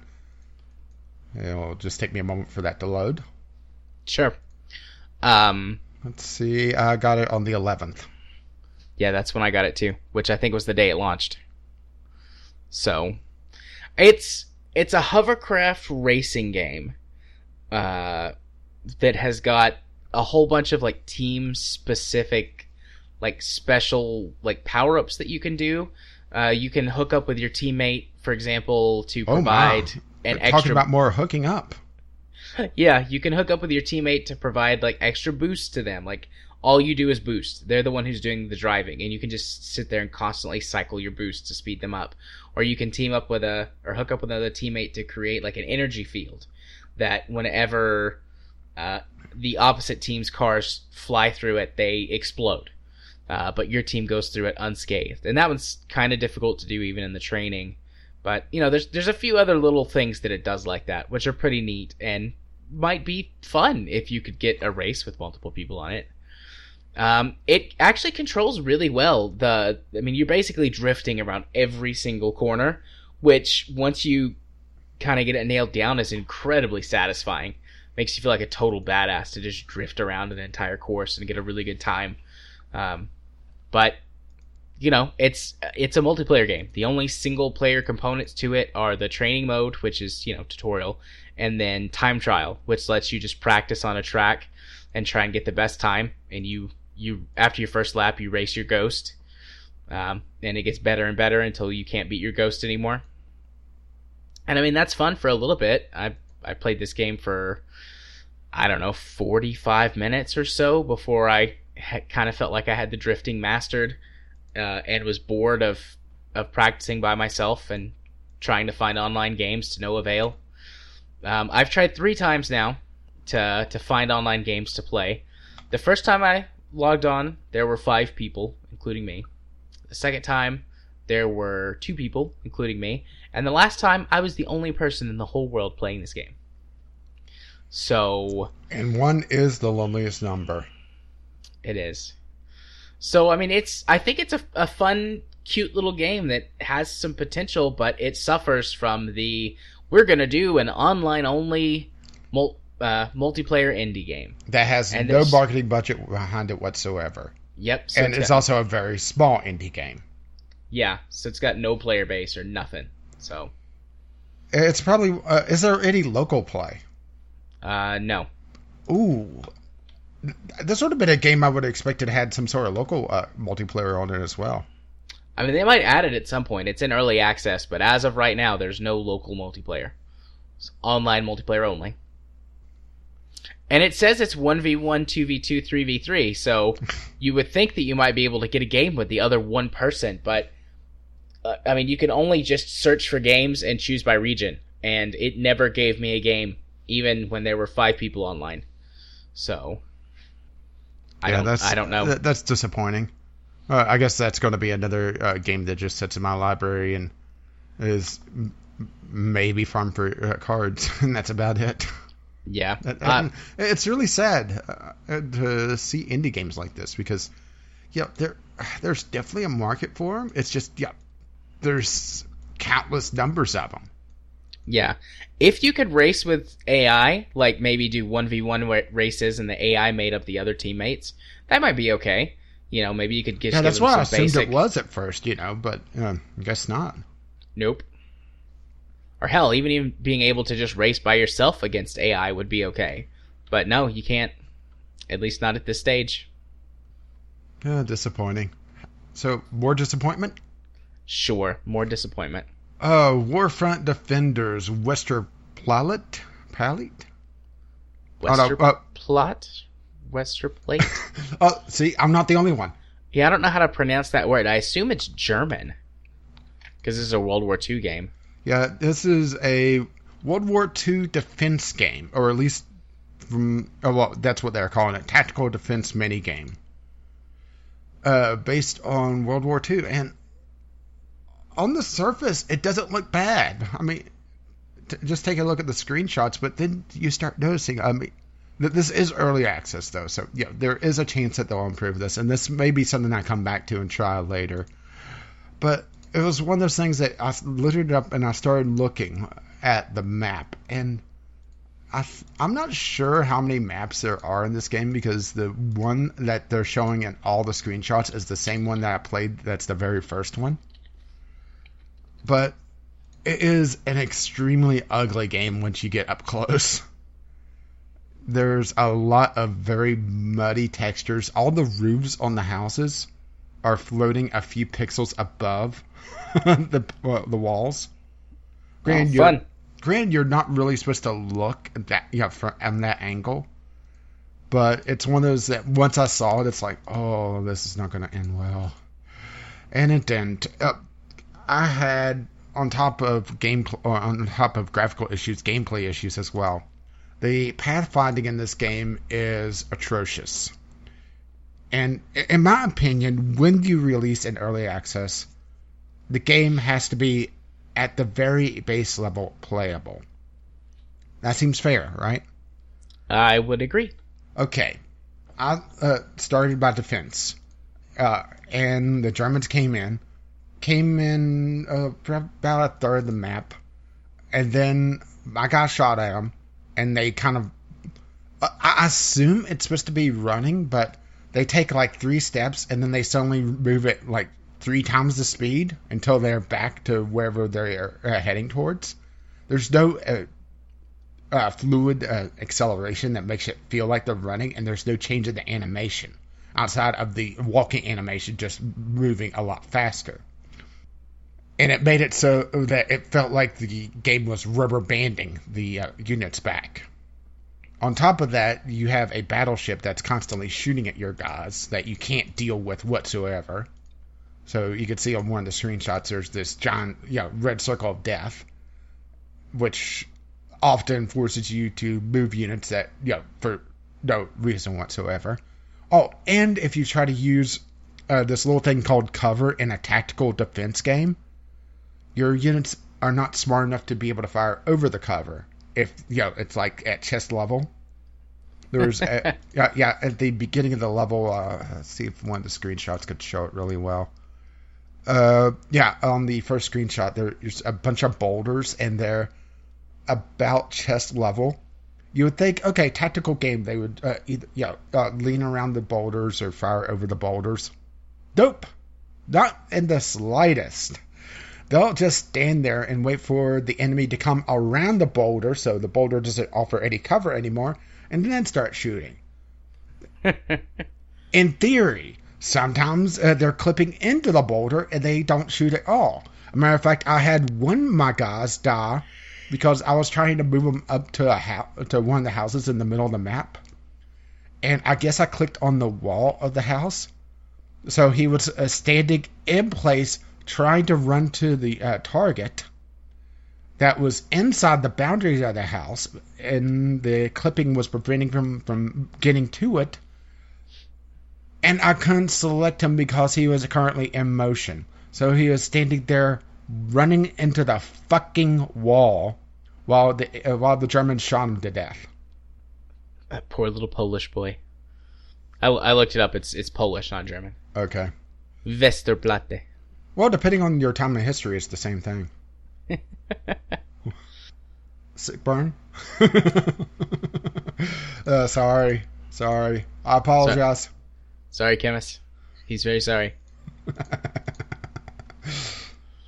uh, it's just one of those things that uh, there, there's potential here because usually, yeah, this isn't a tower defense game; it's a tactical defense game, and there's uh, yeah places here where they could improve it. But it's just such a rough start that I think it's going to not really get a lot of traction. I mean, granted, it is getting highly rated by the handful of people that's uh, rating it, but part of me thinks that you know, yeah, these are uh, friends of the producers. yeah.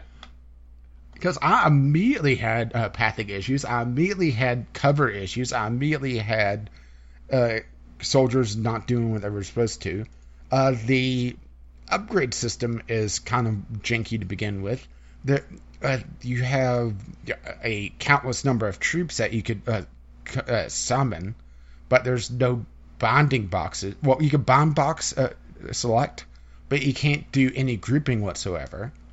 So, yeah, you would think that they would take some uh, thoughts or some gameplay elements from RTS and be able to okay, this is going to be my primary defensive guys, and uh, they'll be group one, and uh, especially since you have to move the units, and oh, I would say probably five seconds of time to get out of red circle of death from the uh, warship. You would be able to have groups of units that you could quickly uh, select all and uh, move them out. No, you can't. You have to bomb box them, and that's assuming that the pathing works. Because, like I said, I had the pathing uh, either break altogether. I've had pathing uh, clip onto buildings. I had the pathing uh, just kind of rubber band people around. It's just unplayable. Or I should say, unplayable to someone of my high standards, I guess, because yeah, there's five positive reviews of this game. Don't ask me how. Well, you want to talk about a game that's so bad that I think it's a piece of shit? I didn't know that it, that it existed. Yeah. So, my next game, Tech Wars Online 2. This game. What they made a sequel? Utter, yeah, I don't. I didn't know there was a, a Tech Wars Online. This game is utter garbage. it's broken as fuck. It's unplayable as a turd. It looks like a turd. It sounds terrible. It's full of of grammar and spelling errors in the text that's readable. The actual like spoken dialogue, what little of it exists in the game, is just atrocious, both quality wise and in delivery. Like the audio quality's bad, and someone's just sitting there reading off of their script or whatever. Just just reading it. It's terrible. This game is terrible. It's uh, it's an online multiplayer game only. Uh, How many players? The online multiplayer doesn't work. I had there was enough players online that I was able to find a game. Um, well, that beats uh, Team Racing League. Yeah, it says that 11 was its all-time peak on uh, uh, Steam Enhanced. I'm not. I'm, I mean, I don't know if you can play this game not through Steam, but I mean, I got into a game immediately um, and there were a couple of other active games that I could see listed. So I don't know, maybe that you can like just download it or it. It's just bad. It's just unplayably bad. Uh, it was, it it won't run at 60 FPS, no matter what I did to it, even in the training mode where I was just by myself walking around. The best I could get was 55 frames a second. And as Uh, soon as is it locked to 55? Maybe. No, it's not. Well, well I was Uh, saying that that's the you know the maximum. Uh, no, I had the frame rate set to unlocked in the options menu. Um, Oh, you're But- assuming that the option menu actually is uh, telling the truth. fair enough. The rest of the game was so utterly broken. I wouldn't expect the options menu to work properly either. But like standing, I, am I'm just reading the reviews. there were so many positive reviews. Yeah, I know. It's uh, these people must. I don't know if they've been paid or if they don't want to like. Great game, anything- like a top-down Hawken. No, definitely not. not at all. Unless your only, uh, your only qualifier is that it has robots in it. In which case, yeah, sure. The the Oh. robot customization makes no sense. It's just bad. Everything about this game is bad. It's bad technically. It's designed badly. The audio quality is bad. It's full of spelling errors. It runs like garbage. As soon as I got into a multiplayer match, uh, 32 FPS, and then as soon as I started moving and people started shooting, it became a slideshow. Like seven, eight FPS. It's terrible. Just the worst. I hate it. I installed it immediately. you know it's bad whenever you're sounding like me. This is the worst game I've played this year. It's probably gonna be the worst game of the year when we do our end of the year roundup, like our our, our awards episode. This game is probably gonna win worst game of the year for me. That's how bad it was. Wow. It was so bad I I felt dirty afterwards.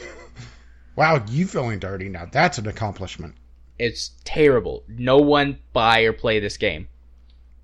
Well, the fun part is I have a review copy of this. Typically, I mean- whenever you get a review copy, I have a review copy as well. Yeah. Yeah, I mean if you want to torture yourself or see if they've improved it at all, but there hasn't been an update since July 17th. So Oh, apparently there's swords according to this. Damage of swords update new damage of swords. I don't I don't know what that means, but Well, have you heard uh, Swords of Damage? Oh, this is it. New update available. Corrected the balance of weapons and fixed several bugs. New damage of swords, swords, flame effects, auto search of surfer with best beam. That's the entire patch notes. Great patch notes, guys. Yeah, it's the, the terrible. best. It's terrible. At least it has trading cards, so I'll get a few trading cards out of this piece of, of hot garbage. You know a game is bad whenever you sound like me. Yeah. The gameplay is slow. The mechs are too slow. The weapons feel useless. Aiming is atrocious. It's just bad. I'm I mean, just I, I, I, actually prefer my mechs to be, you know, uh, the Mech Warrior style of slow stompy over. Uh, I think it was I think it was Hawken that had the you know super fast. Uh, you know, it didn't really feel like you were in a mech. well. See, I prefer the Mech Warrior style as well, but the way that it's done, it's like you're slow, but you feel powerful. It you know it feels Yeah, they're- and but this is just like zombie shuffling. I mean, if you go look at the video, you can see the the mechs kind of shuffling around. It's just ter- It's terrible.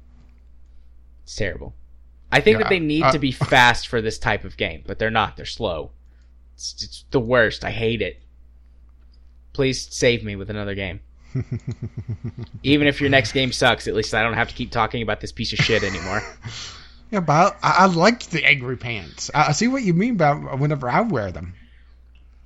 Okay, so I guess uh, my last game. Uh, this is one I picked up on mobile.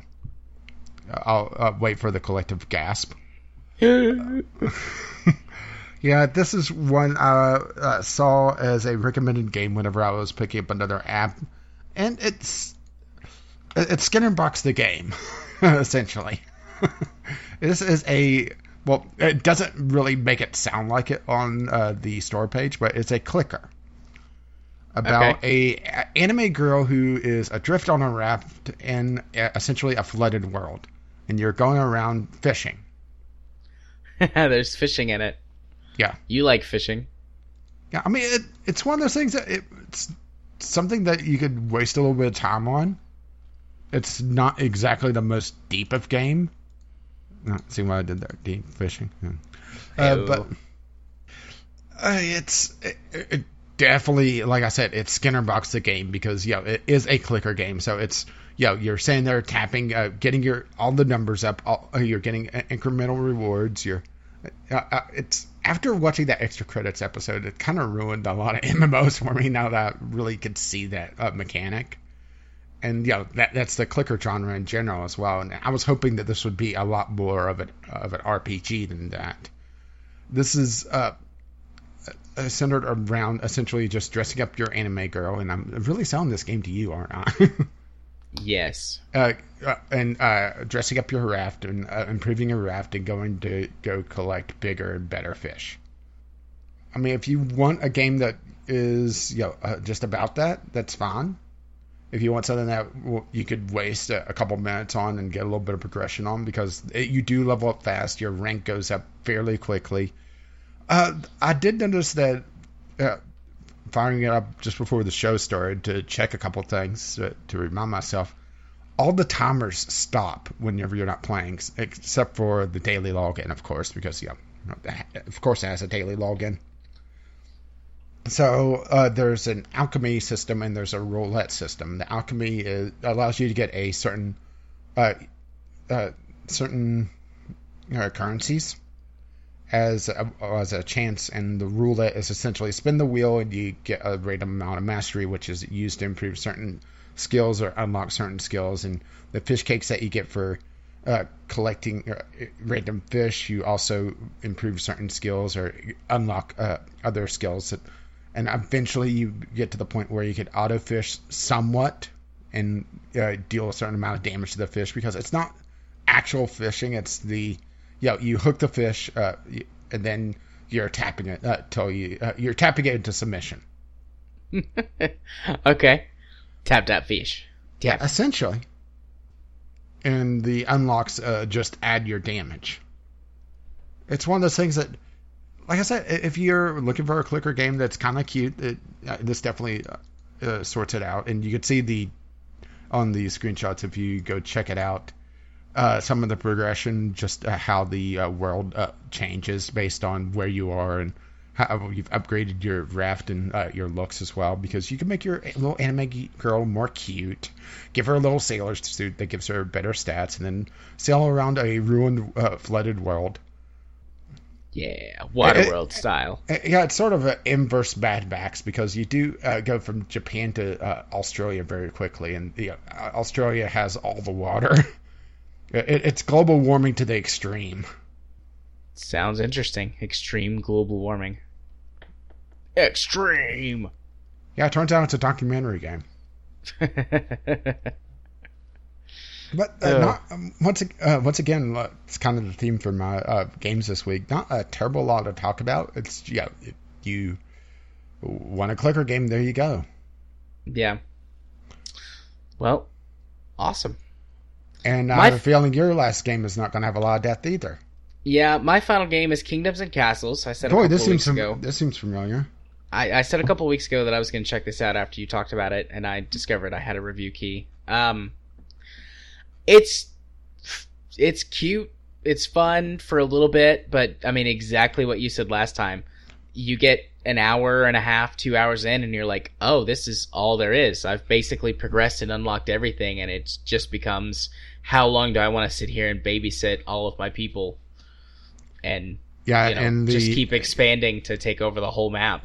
Yeah, and the uh, defense is essentially tower defense. You're not running your armies around or anything. Uh, well, you do eventually get to that, but you know it's very basic. Yeah, well, I mean, you get those hero units or whatever that they are. Yeah, but, but I mean, uh, there's it's still super. It's just point them here and they go fight the whoever and they win or they die.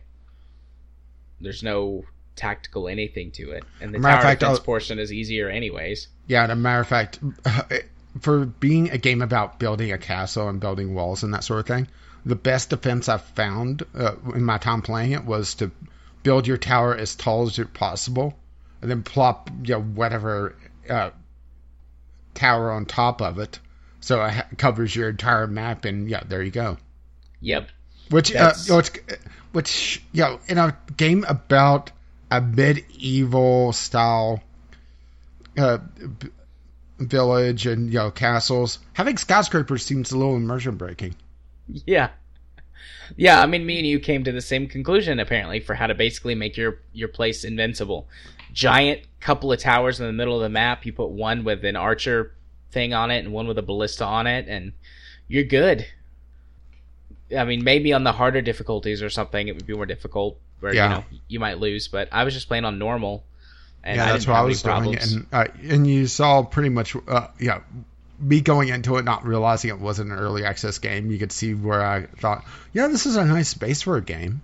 Yeah, I felt the same way too. Like, oh, this is a nice, like, you know, alpha, you know, proof of concept or maybe like early beta. You know, they've got some more features planned, but no, I I knew going in it was it was fully developed and I felt exactly the same way. There's also really no repercussions for if things start to go wrong. Yeah, As long as you don't get completely wiped out, you're fine. Your population will I mean, everything stays in the same place and your population will slowly work its way back up.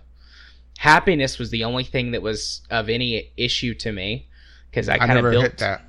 I kind of built too tightly, you know, like trying to be efficient with everything, Mhm. and I couldn't put down any structures that increased my happiness.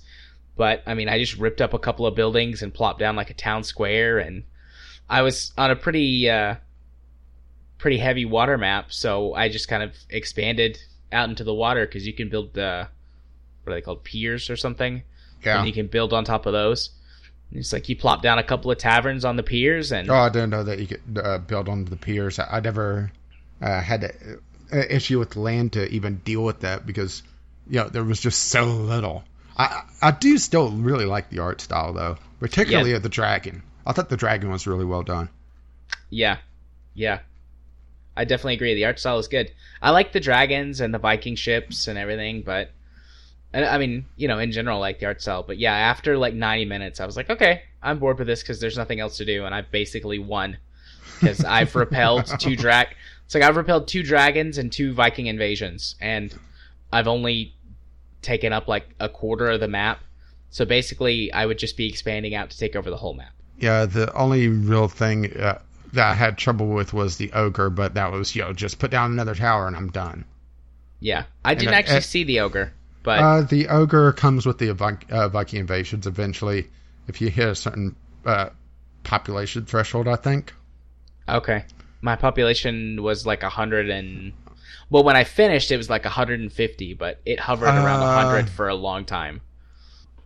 I know I went over hundred. I'm not sure if I went over two hundred. Uh, and I'm I'm going to my glo- to the global stats. Uh, well, I d- I, d- I only have the uh, achievement for hundred, but I'm not sure if there's one for two hundred or not. But because you know it does say a certain number of uh, for each achievement, and it doesn't say which ones. Yeah. It, but I did get the Slayer of Ogres achievement, so hmm. uh, it's one of those things that uh, it, this should have been an early access. Uh, th- this is the No Man's Sky syndrome. I like that No Man's Sky syndrome.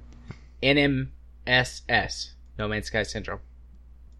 where you know it's a uh, it's a fairly decent base game with no real content whatsoever, and maybe uh, patches will uh, uh, fix it. And they do have a development roadmap. Let's see, uh, in development now, merchants and ports. Build a port and merchant ships will dock and allow buying and selling of goods. Sometimes they'll even have special upgrades for your town and castle. Why is that uh, in the original build? Let's see. Twitch integration, because of course this needs Twitch integration. Uh, a hero system, a special hero unit you have direct control over. Okay. Special map features.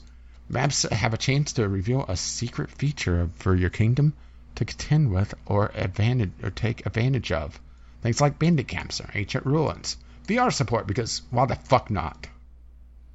Yeah, this is uh, this feels like feature creep. Oh, and of course people are wanting multiplayer. Why multiplayer in this? Why? Yeah, why? VR might be kind of neat. Like this could be one of those experiences. It's like, oh, I'm just gonna like lean over the table and check out my whole.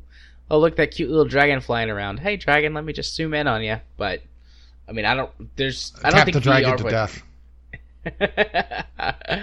Waggle it to death with your your controller. drag Oh, the so light that's what you're calling it these it. days. Yeah, I'm waggling. But yeah, I mean it's fun, but it's very clearly feels unfinished. And after you know But an but, hour, the, but this had a successful minutes. Fig uh, ca- uh, campaign, and it's the darling of uh, the Fig platform. well, good for them. I really don't understand how this game has very positive uh, reviews at, at 82% with 1,500 reviews. I do not understand that. Uh, I. I mean, everyone's praising how casual it is. I mean, are we just not getting it? Is this is this a game that's just not for us? Maybe not. I mean, I I enjoyed what I played of it. It there's just no real goal. I mean, within Well, with to be public- fair, uh, town builders don't really need a goal, but there's no beat on the bones was my problem. there's no yeah. Well, I mean, there's no like end game. There's uh, th- there's no real production. I mean, Yeah. you get I mean you get the bonds, but you know they're a constant uh, production source, and you know there's no reason to worry about. Okay, well, what's going to happen when this mine runs out? How am I going to contend with this? There's uh, no real supply chains. Uh, you have your uh, your forester uh, feed the charcoal maker, if I recall correctly, and the charcoal maker makes all the charcoal for the town, which spontaneously catches on fire. So why do they need charcoal to stay warm anyway, right? yeah, it just randomly catches on fire all the time. Yeah, which the charcoal just- maker also takes charcoal to the the uh, the- tools. yeah, that, the well, I was, about, well, I was about to say Yeah. the blacksmith, and the blacksmith also takes iron from the mine, and that's about it for the uh, for the chains. Uh, I do know that there's a bakery, but I couldn't figure out why I would need the bakery unless that's just a happiness building. Yeah, the the the bakery is like more efficient storage of your food, but you don't really need that because if Yeah, your food you- production is high enough, everybody you get just gets food. Yeah, you get food from uh, yeah uh, farms like crazy, and the thing is that your farmers are uh, you know hit maximum level within a year or two. So your farms, unless you have absolutely shit farmland, farmland, uh, are producing enough for you know your entire town twice over. Yeah, because I think each baked bread is worth five food, whereas if you just bring in the grain, it's worth one food Ah, per unit.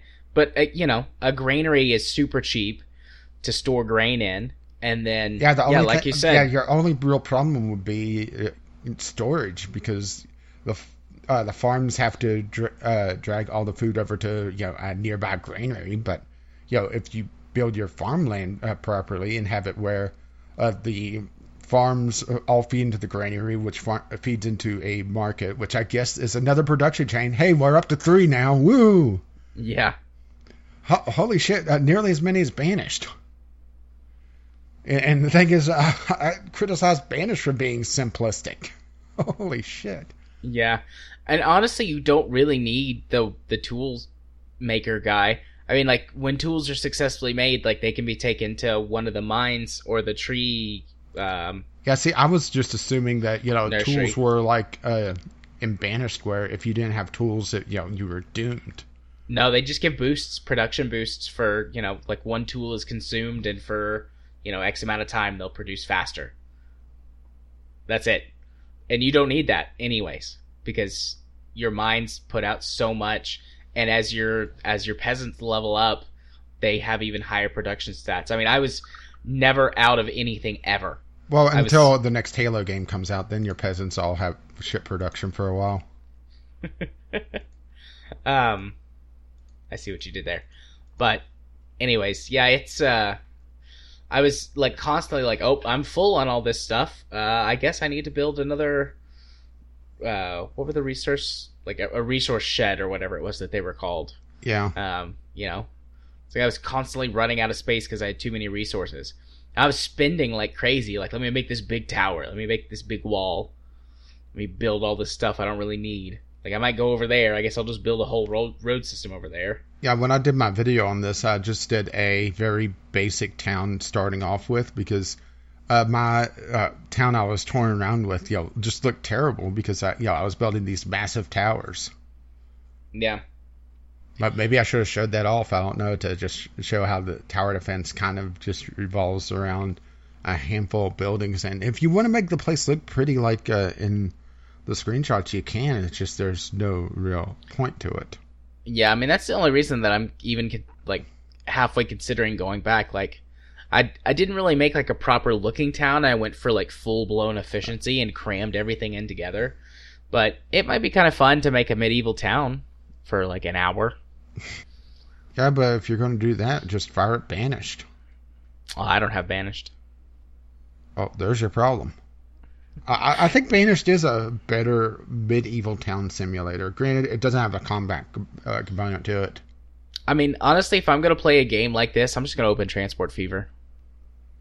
Different type of game. I mean, it's the same basic type of game. Uh, that's more revolving around, you know, transporting stuff, isn't it? This isn't really that.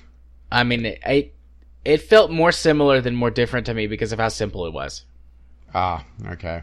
That's the thing. Like, I mean, complex city and town builders are a completely different type of genre. But I just felt like I was like, okay, do I have enough ro- roads to make sure all my grain makes it back? Do I have like Yeah, which this or uh, that? Like, the, I had the roads break on me uh, during my playtest, where uh, people were just cutting across the land. yeah, or they wouldn't build the roads either. I had that happen a few times. Like, I'd put th- the roads were the only thing that I was building, and they would just ignore little sections of road. That's like, well, what are you guys doing? Build the road, or bridges. They would swim instead of building the bridge. It's like the I didn't even bother with the bridges. The fucking bridge is right there. Just walk across it. Build the rest of it.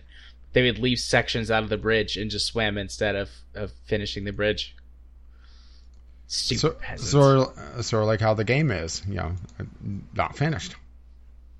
Heyo. The, the basic structure's there. Yeah. but I'm gonna swim aco- across the ocean instead of finishing my bridge.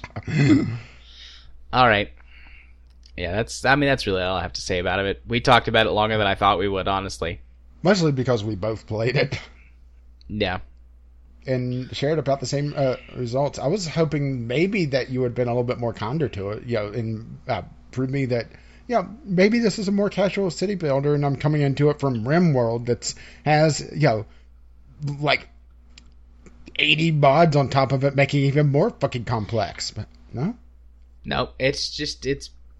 I mean, it is a simple city builder, but it's boring because it's too simple for someone like me, who has played lots of city builders and management games and tycoon games and stuff.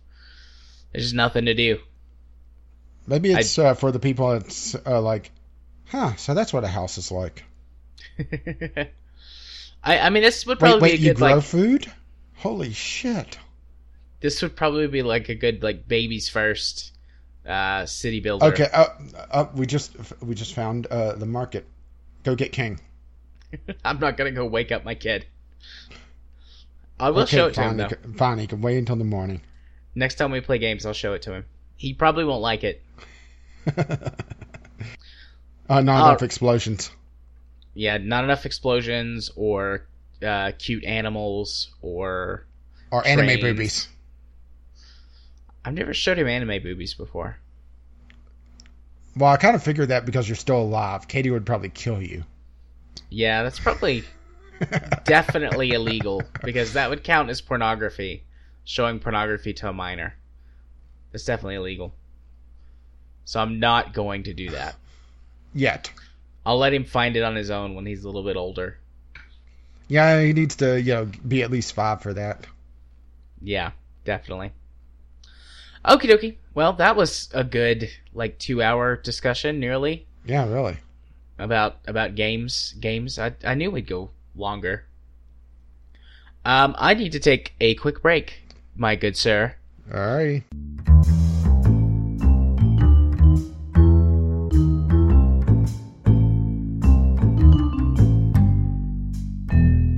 We're back to now move on to the news.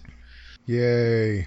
Our first news topic for the day, which this should have been really pertinent a couple of weeks ago when we talked about the value of games.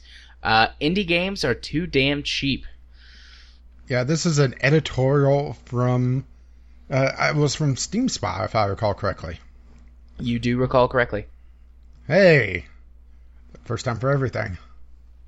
Yeah. So the general gist You're not supposed to agree with that.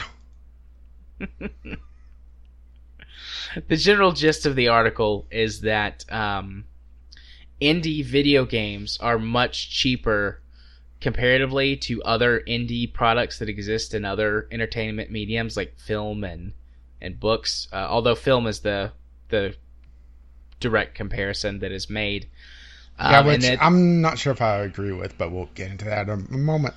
Yeah, and that uh, essentially it's hurting the market by having these games be cheaper, and they're making unsustainable projects because you know even if a game sells twenty or thirty thousand copies at only four bucks a copy, at the end of the day that's not a lot of money unless you're a one man or one woman show, you know, because you have your bills to pl- pay and employees to pay and all that sort of stuff. So. Um, I mean, I'm, I'm simplifying a lot here, but I mean, that's I feel like that's the gist of what the article is saying. Do you agree, disagree? Anything you want to add? Well, I don't you- think it's a fair comparison, mostly because, well, you're comparing indie stu- uh, indie game or indie games to indie independent movies, and those aren't exactly the same things uh, in general. My idea is that indie games, or at least these small budget games that he's talking about mostly. I mean, this is mostly bordering on the Steam Direct garbage up to you know about mid range on quality for indie games because indie games do go above the well he was talking mostly about the ten dollar sub price tag. This is more like the student film area to me instead of a full independent movie Okay. where this these are yes there are studios here but a lot of them are passion projects a lot of them are games that are made in spare time uh, for people this is their full-time job so i'm not sure if you know comparing this to movies is a very apt comparison Yeah, as far as I know, there's nobody who makes movies in their spare time. Like, if you're gonna make an indie movie, then you're gonna put together a crew and a cast and all that jazz. Spend a couple of months or so filming and doing everything. I've actually worked on a couple of indie movies uh, when I was in college. I had a friend who was a, a film major, and uh, yeah and how uh, and how many of those do you have to have certain bits blurred if it's going to be put on youtube all of them. Uh, I actually starred in one of his indie movies, and then the rest of them I just worked as crew because I'm a really bad actor, guys. Really bad. I told him that You- too. I you was like, don't- I'm a bad actor. you know that you're bad whenever you flunk out of an indie movie Yeah. I either way overact everything or just. I mean, I'm a bad actor. I took one theater class when I was a kid. That's all of the experience I have. Um, but anyway, so I've, I've worked on a couple indie projects, indie movie, indie film projects, and you know, you spend two or three months shooting the whole thing, then another month or two editing the whole thing, and then you know, you turn it in for your project at school or you submit it to a film fest, and you know, it goes up and people ooh and ah or boo, and you know, that's it. And nothing that I ever worked on became a commercial project. It was all film projects or passion projects, but and you know, but it was also that- the full-time job for the, uh, those people yeah, yeah, for that amount of time, that was what they did. They were working on that movie, sun up to sundown, 40 hours a week or more. Meanwhile, an indie developer, you know, comes home from work and you know works on their project for a couple hours coding or you know uh, doing a little bit of art in uh, the meantime, maybe during their break, uh, sketch on something. Th- It's not a fair comparison to begin with, is it? No, it's not. Even in the paid realm of indie movies. I mean, most indie movies that go on to be successes and make money typically become sort of those cult classic movies or they get picked up. Like John Wick, for example, uh, was an indie movie project um, that was a combination of a passion project and a personal project w- between some, some different actors and things and it was really high quality and a movie studio picked it up and now it's getting its own cinematic universe there's Mhm. john wick 2 came out recently and there's another movie coming out set in the john wick universe it's like and John lots Wick of one and a half. yeah uh, john wicky where you just sit at the hotel that's in the movie and No, no, I think no, I think guys. John Wiki they uh, pull the audience to fill out the universe. Um, and John Wick may be not so great of an example because Keanu Reeves was I mean, one of the main people behind getting that movie I mean, made. I mean, comparing that, it would be like Doctor Horrible. yeah, I think Doctor Horrible would be a pretty good comparison too. But I mean, Doctor Horrible was popular and made money, and it's you know through contracts and things like that to put it on streaming services. Um, I guess my comparison with John Wick is more like uh, these classic game devs going to Kickstarter.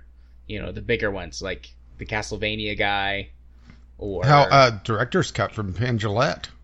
yeah, yeah, I mean, that's an independent movie that was made that through Kickstarter, but yeah, and that was still a huge project. That wasn't something that he was doing all that much in his spare time.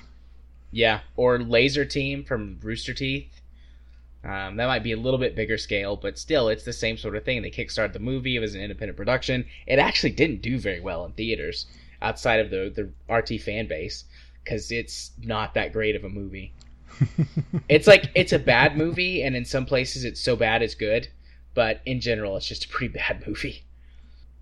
But anyways, I digress. We're talking about movies now. Yeah, Welcome to the film portion of the podcast. yeah. Grab your popcorn.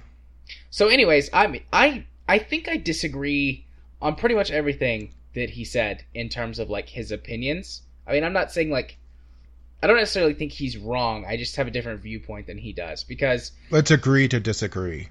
yeah, I- I'm I almost think- wanting to make that a VGL commandment. that's that's a pretty good one actually. Um, I think a lot of these games that are that are super cheap though are games that are that you would consider like I don't know the trash like the popcorn trash of other genres like. The visual novels is, I think, the easiest one to make this comparison to. Yeah, well, there's a well, lot of cheap well, hell, we talked about one earlier. Yeah, there's a lot of cheap visual novels popping up, and you think, oh, that's a problem, blah blah blah blah blah. But you go look at like romance novels or whatever that you can buy for four dollars. the Harlequin.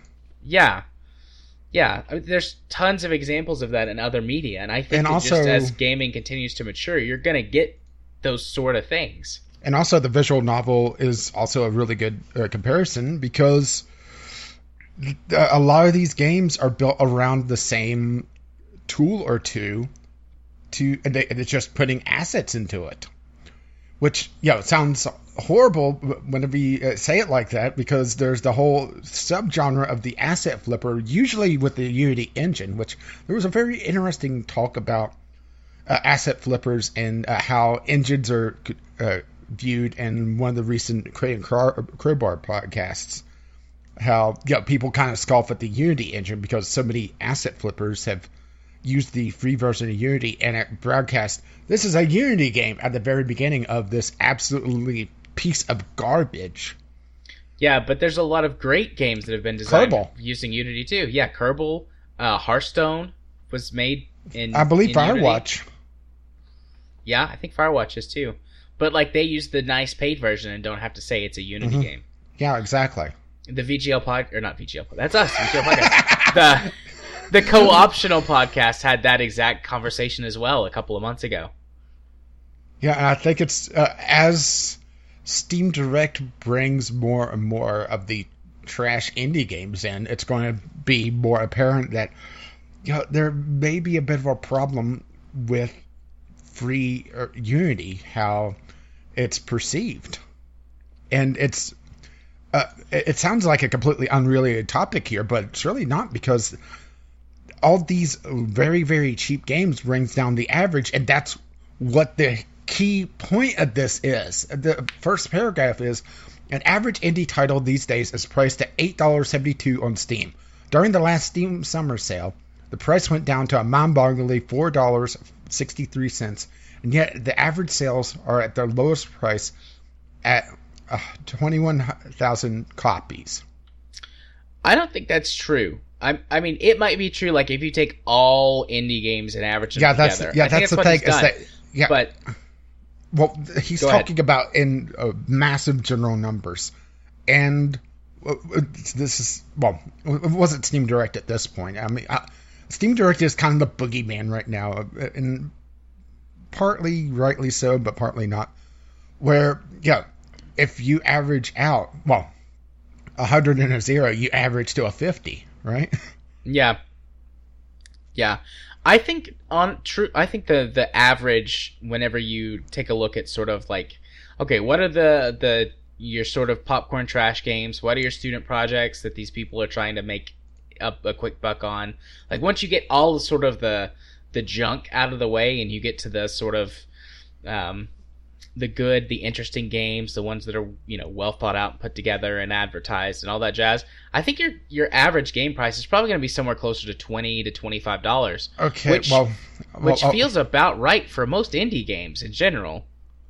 well, I think it really also depends on the scope and the age of the game. That's also something that's not really considered here. That's true. Now, I'm on the Steam store page, games under five dollars. Okay, I have two games here that are on sale, and they're both uh, hexacells. Uh, so we'll just disregard those. Um, Dungeons of Dredmor, a, uh, a pretty old uh, roguelike, uh, but also a very niche title. That's four ninety nine. Um, VVVVVV. Or Yeah. That's four ninety nine, but also a niche title. It's a very difficult uh, platformer with a was it an Atari aesthetic? Pony Island, another niche title. Quake, which is just an absolutely ancient game. yeah. So I I think uh, some of these are being br- yeah, it's bringing down the average. Um, let's see, Guacamelee. Well, that's a four, that's fifteen dollars, but it's on sale right now for five dollars. So yeah, and Guacamelee's several years old at this point too. yeah, the, and it's had what three, four different editions. Yeah. I, I Uh, mean, it's it's starting to uh, get close to what uh, Street Fighter Two is. Uh, Five Nights at Freddy's. There you go, five bucks. YouTube bait. Yeah, Brothers: A Tale of Two Sons. It's on sale for three bucks right now. That, but I mean, that game's four years old. And it's you know? also a very short title. yeah, So I think a part of this is oh well here you go general jousting five bucks. But I think uh, some of this is yeah just niche titles that has to stand out somewhere and they can't really compete with. Okay, well we're going to be a fifteen dollar title, but yeah there's a another game that's very similar to it that you know is ten bucks, yeah, which you know partly it's coming down to just how the Steam store is an absolute mess of trying to find something. Yeah, Um, uh, well, here, uh, Railroad, uh, Railroad Tycoon 2 Platinum, five bucks. yeah, I mean, a lot of these are older titles as well, and, and that's you know another flip side of this is just you know uh, as games age, unless it's an Activision game, the price goes down. yeah, yeah. I, I, I, I sort. I agree with the general sentiment that he's making, like the very broad point of, you know, uh, sometimes indie games undersell themselves because they want to try and sell more copies, and they could probably justify charging a little bit more. Like I, I agree with that very overarching point. Like indie games should try to find what their appropriate value is and and sell at that. Um, and they they're in some ways selling themselves short if they don't. Yeah, But but, on the the flip way side that of that is that you know, you're going to be lost in a sea of indie games, and you know you have to try to get as many sales as possible. Yeah, I just I mostly just disagree with the methodology and um, some of the very like some of the more specifics of it. Like I get the overall sentiment, but I feel like I'm extrapolating a bit. And honestly, I might be improperly interpreting what he's what he's saying because it seems pretty poignant. Almost, yeah, and almost a little inflammatory as well. yeah, the title definitely makes it seem a little bit more. I will Uh, admit that I did click on this for the title, uh, and it is a bit clickbaity to begin with. Uh, but yeah, I'm just going through this. Uh, what the box? Uh, a five dollar game. It's essentially a hide and seek. Uh, it's a multiplayer only title. Yeah, five bucks, and there's really no player base for it. A normal lost phone, a mobile uh, pl- uh, uh, port. So, uh, for three bucks. So, yo, it's. I could definitely see where he's coming from, looking at these and saying, "Well, these are some great games are sub at the sub five dollar range." But uh, yeah, a a lot of them are here for a reason. Yeah, like Deep Space Waifu. One dollar and thirty nine cents, and you know what? That might be too much for this game. Well, what about Save Jesus? Forty nine cents. Save Jesus. Yeah, he's he's seventy five percent off right now. Turns out uh, Jesus does save and take half damage. Hey, but uh, but here's the thing: is that sa- you could get Save Jesus even full price a lot cheaper than Make America Great Again, the Trump presidency. Yay. That is my level of enthusiasm and interest on that topic tonight. So, yeah. I don't think I have anything else to add. I agree with the overall sentiment. I disagree with the methodology, and I disagree with some of the finer or more specific points that he's made. Ultimately, though, I mean, it's up to these devs to to make that choice. Like, do we, you know, sell for less, sell for more? What type of game are we making, and how much money do we realistically think we can get for it? Mm-hmm. And as someone who's not a game dev and has never developed anything in his life, aside from that rash that one time. Yeah, but you know, yeah. you know, some uh, ointment uh, cleared that right up. Yeah. It just makes you a carrier, though. Yep.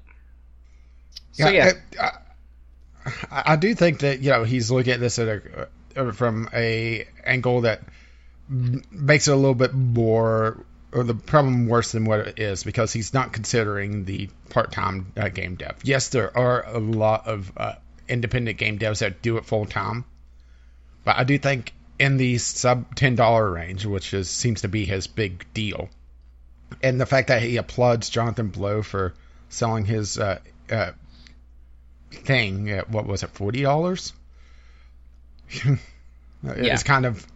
Uh, I I think he may have picked the wrong game there. What about you? Maybe. because that doesn't. I don't- I, I, maybe it's just me, but the witness didn't seem like one of those games that really stood up for the price tag. Yeah, I just I just don't know much about the witness. I mean, It, it's it's overly pretentious, also known as a Jonathan Blow game. is that that puzzle game? Yeah, Like the with big all- ol- With all the lines, uh, it's uh, essentially a line puzzle game over and over again. yeah. uh, on an game. island. Yeah, that's the one that he's applauding for the price tag. Mark- all, Sorry, go ahead. of all the games, right? Yeah. Uh, ma- maybe it's just me picking a point that you know is a little bit uh, unfair. I don't know. It's marked as not interested on my wish list, or you know, and not on my wish list. So Uh, so one of three games it isn't. yeah, one of one of the few. Well, I think we thoroughly beat that topic to the ground. I think so. So let's move on to go beat something else. The For Honor tournament, or the most recent one, was rife with bugs and exploits. Yeah, that's my title because there wasn't really a good uh, overarching title, so I made one this time. Yeah, I mean, basically, For Honor is a buggy mess that Ubisoft won't or hasn't or doesn't care to fix, and the the person who won the tournament did it by basically exploiting a glitch where Yeah. that uh, you can make other players fall down, and then Oh you no can no no no no, no, no no no that's not even the uh, the the exploit that he used. Oh, was that not him? I mean, I know that was one of the people. No no there oh there was there was so many exploits. And granted the the article that I chose only had three uh, clips. There was a couple more that was floating around, and I imagine if you go watch the full tournament with the the Twitch chat on, it would be a glorious glorious mess. But his uh, exploit was that if you timed a certain uh, uh, attacks a certain way, they became now on unblockable. Oh yeah, I'm looking at here. Okay, so basically he's timing it correctly to un un Unlock, target lock his yeah. opponent, which makes his follow up like makes the attack unblockable as long as you've got the timing right. Yeah, and he won. Congratulations. Yep. Uh, th- this entire tournament was designed around trying to promote For Honor because its player base is um, non-existent. Yeah, it was below ten thousand. I think it might even be lower than that now. Let's go look. Yeah, well, I was about to. Well, to be fair, uh, Devil's Advocate. You know, this is just the Steam copies, which as of 26 minutes ago is right at 4K. So 4,000 with a peak of uh, 6,500, which honestly is about 6,000 people more than what I thought. But they also had an all-time peak of 45,000. Yeah. And if you look at their all-time chart, it um, fall like a rock. I believe is the proper term for this. Yeah. Uh, it's For Honor is the reason why I'm leery of the pirate game that Ubisoft is putting out, which is essentially the pirate or the boating section from uh, Assassin's Creed Black Flag as a multiplayer segment. For Honor is just such a mess, and it, it it's like every time they try to do something with it, they choose the wrong thing. They decided they wanted to do a multiplayer tournament to try to uh, show the best players out there and they got a group that chose uh, exploits that uh, lost due to bugs that just uh, cheated. Uh, well, and I guess cheated is the proper term for this. Over and over and over again to victory. Uh, the uh, there's one clip in one of the articles that is pretty much Gog is down. What was it? Two thirds of his health, and he kept doing this charge attack that is non-blockable yeah, and it basically it stun locks an opponent. If you can do it fast enough, you can just keep uh, like smashing them into a wall and knocking them down. And then you can get in one or two attacks before they stand up, and then you can do it again, and just repeat it ad nauseum until you win. Matter of fact, uh, well, uh, to, also a little bit of devil's advocate is that the recent peak of a thousand or eleven thousand is also during their free weekend, which I'm just couldn't uh, even be bothered with. It, yeah. it, wasn't worth the download time. we we tried this when it was in beta, and it had the same issues. Or uh, sorry, server stress test. It wasn't a true beta because it was what like a week or two before the game released. Yeah, something like that. Well, we tried it, and there were players teleporting. There were uh, uh, who was it that we had in our group that was constantly disconnecting? Uh, it was Ghost Shark. Uh, because uh, okay, Ghost Shark. I, I knew it was uh, either Go, uh, Ghost Shark or Spaceman, but I can't remember which one. Uh, but he was constantly dis- uh, disconnecting. I saw people teleporting. It just it was clear that the game wasn't ready for prime time. Yeah. So I just didn't pay much attention to it, and it looks like we were right, and it looks like the rest of the player base did as well. So I'm I'm trying to see if I can find a source for player numbers anywhere else besides Steam. Yeah. Uh, even on sometimes you can get them for consoles and stuff. And I've yeah. discovered that they removed the player count that was in game after it consistently dropped below twenty thousand concurrent players. Gee, I wonder why. So now you can't tell how many people are online, except by using Steam Spy. Well, there was also reports of during the free weekend uh, it taking ages for people to find games, you know, which is not a good showing to begin with. Yeah, and, and that's what this really was. Was oh, this was a small tournament. I mean, to uh, me and you, if we won ten thousand dollars, yo, that that's yeah a fair chunk of change. But as a tournament uh, a grand prize, that's chump change. Yeah, that's not very much. I, I mean, I mean, there's hell, tournaments that regularly have fifty thousand or more for games hell. that you've never heard of. No, no, no, no, no, no, no, no. TotalBiscuit runs a bigger tournament every month for StarCraft Two. to be fair, he's also sponsored, but he's also not a multinational uh, AAA developer. Well, and I should say Ubisoft is for the, at least the time being. We'll see how that hostile takeover take uh, works out that they've been fighting off for a couple of years now. Oh, I thought that they won the. I thought oh, that, that no, no, over. no, no, no, it's still ongoing. Oh, okay. Why do you think they're desperately trying to get For Honor to be a thing? They're trying to.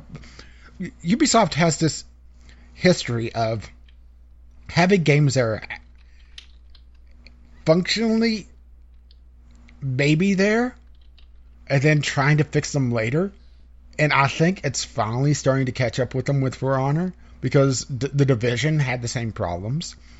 Uh, the last how many Assassin's Creed games pro- uh, had huge problems on launch and were eventually fixed until the point that they saw their numbers drop so much that they actually took a break for a year. Which I know, uh, take a break for a year. Yeah. It's not very long, really. Uh, looks like the division's doing all right right Well, now. well, the division, uh, the division got the division got a bit of a boost whenever they released essentially the flavor of the uh, month uh, DLC. You know, the survival mode DLC. They got a lot of players back for that. Yeah, they also fixed a lot of issues with the game Yeah, that true. people were having. Yeah, true, but yeah, they they, they want a lot of players back with that. It's hard to uh, uh, to really say that that was the uh, sole des- uh, sole thing, but it definitely helped them out, particularly since Battle Royale has this nomadic player base that's still looking for that one game, which maybe uh, PUBG is it. I don't know. You know, uh, Player Unknown's Battlegrounds or Yeah. PUBG or chi- or Chicken Dinner Winner or whatever. it looks pretty decent. I I want to check out PUBG, but I'm not gonna pay for it. At least not right now. I've got several games that I need to play right now and get through. So, Uh, I have a couple. um, anyways, yeah, Uh, What, what would you think if uh, Ubisoft saw what was happening at the uh, tournament and canceled the entire thing while people were there? I, I wouldn't have blamed them, honestly. I no, I wouldn't have blamed them, but that would have might That have that, that, that would have been even worse PR. worse. I mean, yeah, uh, but then again, you know, they're not getting good PR from the tournament anyway. No, It, it probably didn't help that they had, uh, well, at least uh, in one of those clips, potentially the most douchey looking of players I've ever seen. yeah. Sitting there with his sunglasses on, Sunglasses constantly. on, uh, uh, chewing his gum, and uh, what was that? Some sort of blazer that he was wearing? Yeah, I- I'm. uh, I mean, just sometimes you shouldn't have a face cam. Nope. Uh, I agree with that sentiment. even though I do feel for that one guy that lost due to uh, you know the the the sheer fact that the land wasn't even. Yeah. Yeah, one of the glitches is that if you Get a knock. it? uh, I believe it's some sort of knockback. Uh, if on uneven land you fall down. yeah, it, it treats the player like they've fallen off of a ledge or something and so they fall down. Stupid. Yeah. Uh, okay. Uh, maybe you should work on fixing your fucking game before you have a tournament to pay attention to your uh, shitty fucking game. Yeah. I I mean, I I mean to be fair, I'm I never took a marketing class. I'm, I don't have a, uh, you know, uh, any sort of formal training in this. But if you're going to draw attention to yourself, try to have some competence in your product. To be fair, I do realize I am saying this on the VGL podcast. I have confidence in our product. Our product has less bugs and glitches in it than a Ubisoft game. On the episode that I was recording the wrong uh, microphone. I mean, that's one. That's one. Ubisoft games have hundreds, millions, even. Hundreds of millions. Billions and billions of bugs. Billions. Uh, it, I mean, I, we probably ran this into the ground. It's just one of those things that uh, I saw this uh, going around, and you know, it's just too delicious almost. I, I hate reveling in the fact that For Honor is such a piece of shit. Okay, maybe not completely, but know, it's one of those things that it definitely shouldn't have gone to this. If it if For Honor lost its player base naturally, that's one thing. You know, if it just it, it's a game that's not there, but the fact that uh, there's a tournament for a game called For Honor and it's won by a cheater and has just so many exploits and bugs shown off in the gameplay. There's just a certain amount of irony going on. Yeah. I agree. Uh, all right. I don't. I don't have anything else to add to this. It's one. Of, Yeah, let's uh, move swiftly along then. All right. This one's gonna be a quick little one, but uh, BattleNet is back, but now it's called Blizzard BattleNet. Oh, so you're skipping ahead? Did I? Yes. No. Oh, whoops! I'm looking at the just the news topics, not the way it's in the show notes. oh, this is because you paste the uh, the things in in the incorrect order, and I have to fix them uh, whenever I go to do the show notes. So There we go. Uh, that's uh, bug number two. I swapped them. I swapped it around. See, but see, I fixed our bug. I swapped it around.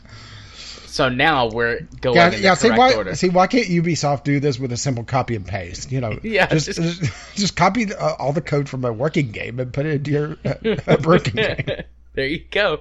That's all you got to do, right? That's how game dev development works. Yeah, this is Um, easy. We should uh, make an indie game in our spare time. Yeah, maybe we should. make Uh, it a okay. musical game. Yes, where you have to sing. Uh, okay, so I fixed it, and now BattleNet is the next topic. Okay. So yeah, BattleNet's back. So are you But- going to quote me my tweet again?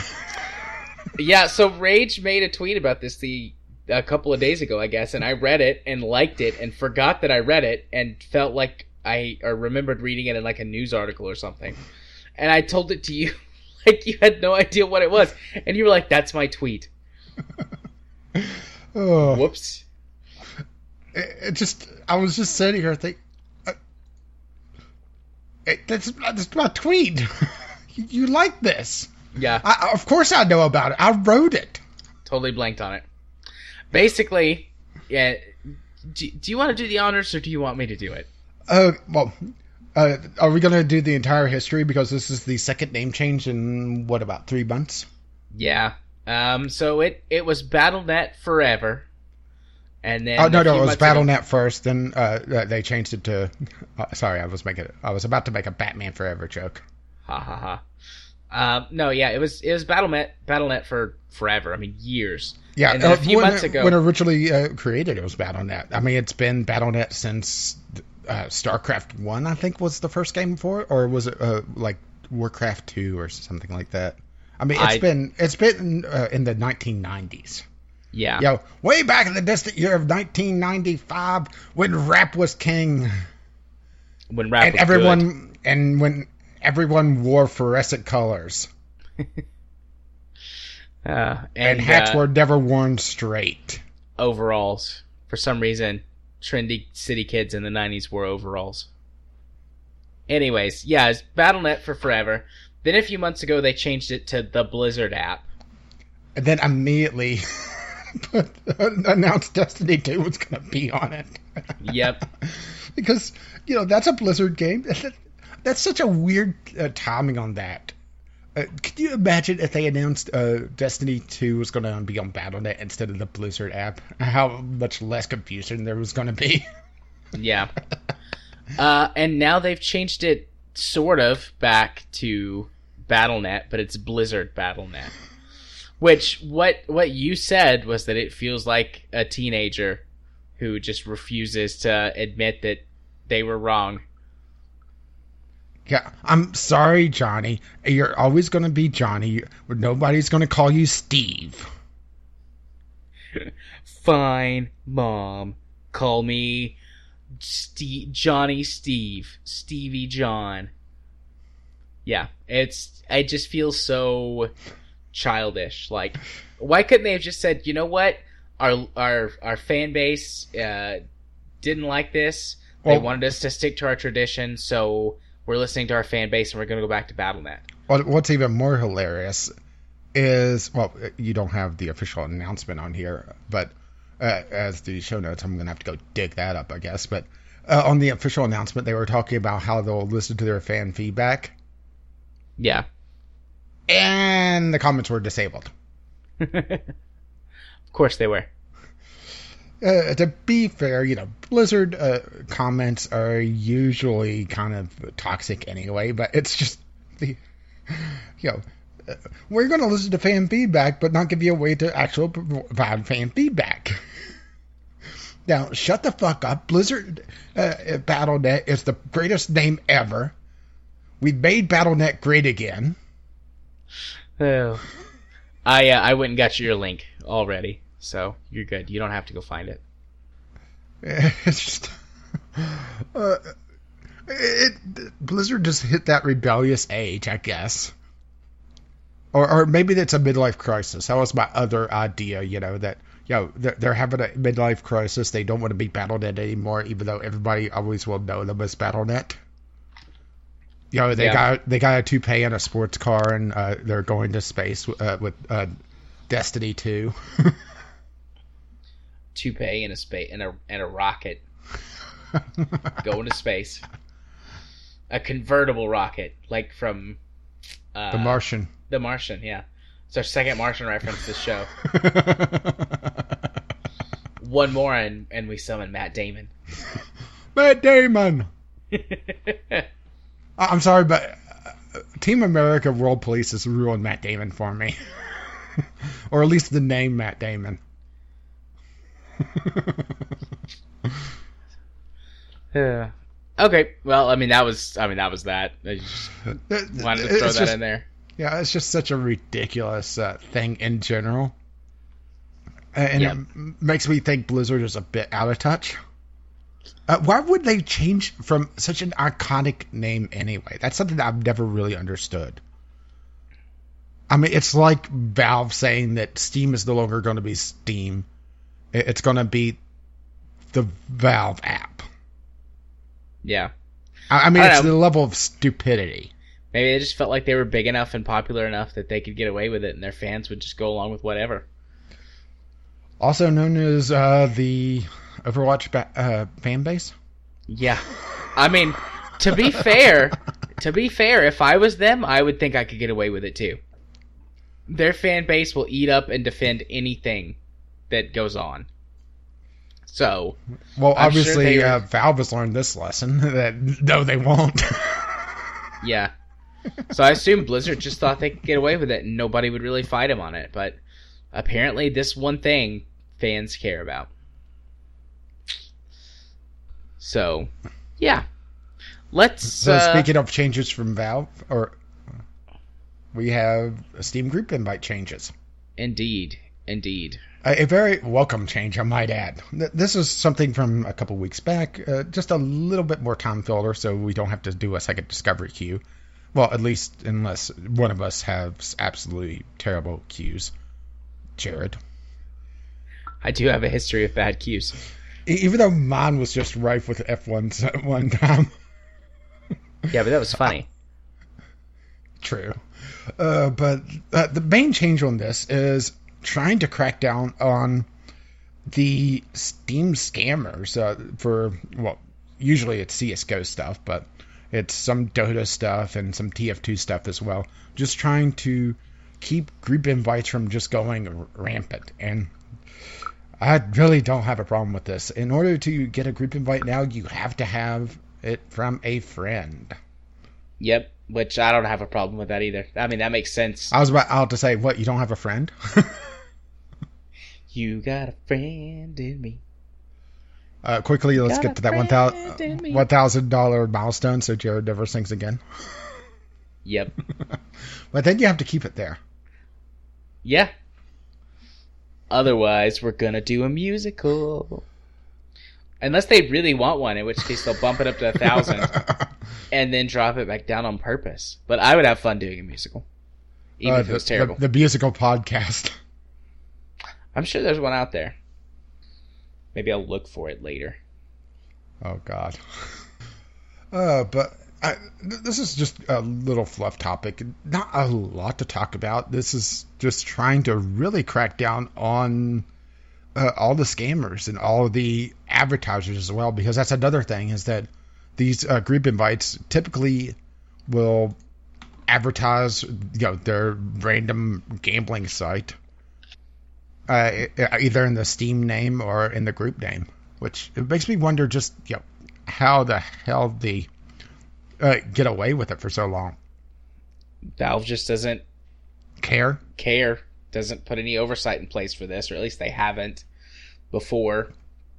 So, I mean, I used to regularly get scammers and group invites to all of this stuff. I mean, I've blocked many, many users in Steam groups over the over the years. hmm So, I'm Yeah. very happy. Yeah. it just makes me wonder why this wasn't a thing to begin with. But it may have, maybe this is one of those cases where Valve is run by engineers and uh, programmers and not an you know the actual player base. Yeah. It's the same problem Google has a lot of times where there's features that does doesn't make sense to the average user, but to the person that designs it, you know, it makes perfect sense.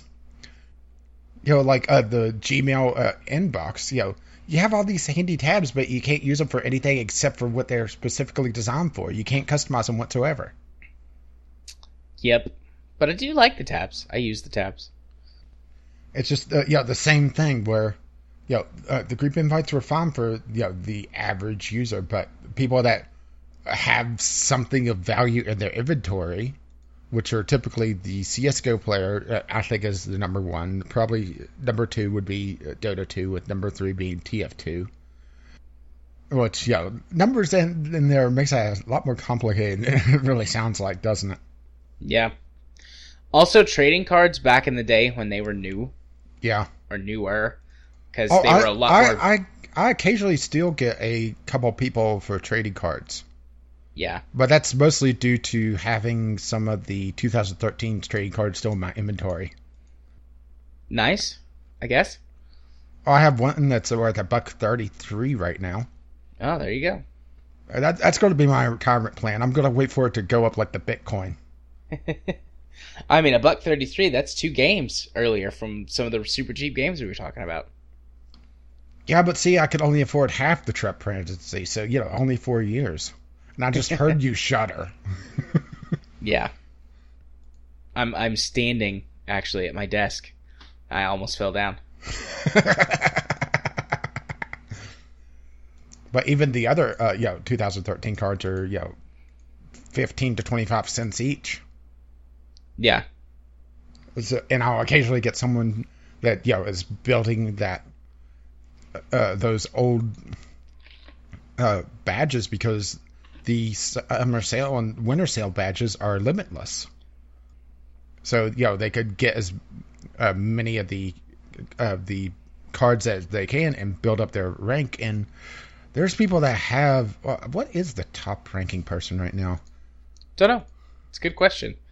Is there even a max limit or a max level you can get to? Theoretical limits, because Ah. yeah, there's only so many uh, cards uh, uh, actually out there, and there's also only so many games that generate cards. And remember, you can only do six badges or six levels of badge on every single game. You could have the five standard and the one foil. That's why the summer sale cards are such a big deal. Let's see, highest Steam level, top Steam levels, Steam database. Oh, this is handy. Ooh, wow. El Kabong shows up. Do you want to guess? Uh, Uh, level, not name, of course. Yeah. Um. I assume it's in the triple digits. Uh. What are you scoffing at me because it's higher than triple digits? Triple digits uh, would uh, barely get you in the top 10. Wow. I was thinking like 500, but apparently I'm way underestimated. 500. Oh, well, let's scroll down. Five uh, being at level 500 wouldn't get you in the top 100. Jeez. I thought I was doing good to beat level 30, whatever. I mean, I know you're in the 40s, right? Yeah, I'm. I believe I'm 42 now. Uh, 41, which I got 40 during the summer sale, and the weight of my library pushed me over to uh, 41. Right. Yeah, I'm at I'm at 33. I did. Yeah, which got- yeah, which me going to 40 was mostly of an experiment just to see how the booster pack drop rate improves, and it's knocked a day off so far. that's that's good, I guess.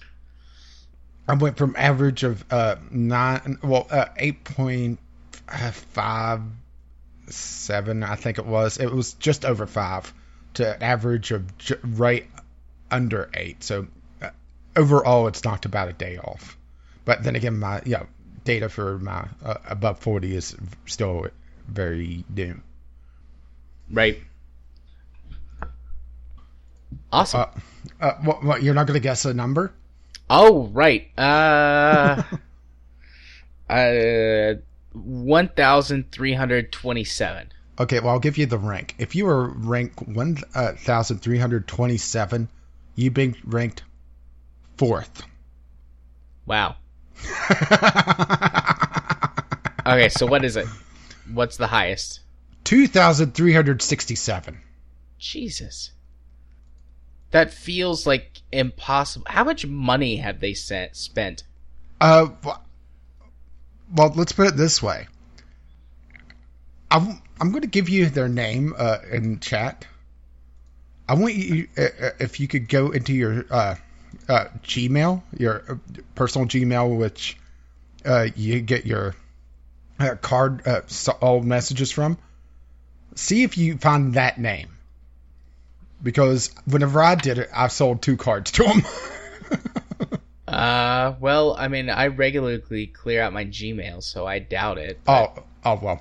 I I, I just uh, archive everything, but yeah, they, they uh, according to reports or people trying to figure it out, they spent over twenty thousand dollars on cards. Damn. No, no, no, no, no. I haven't done the qualifier yet. Okay. In the last summer sale. God damn.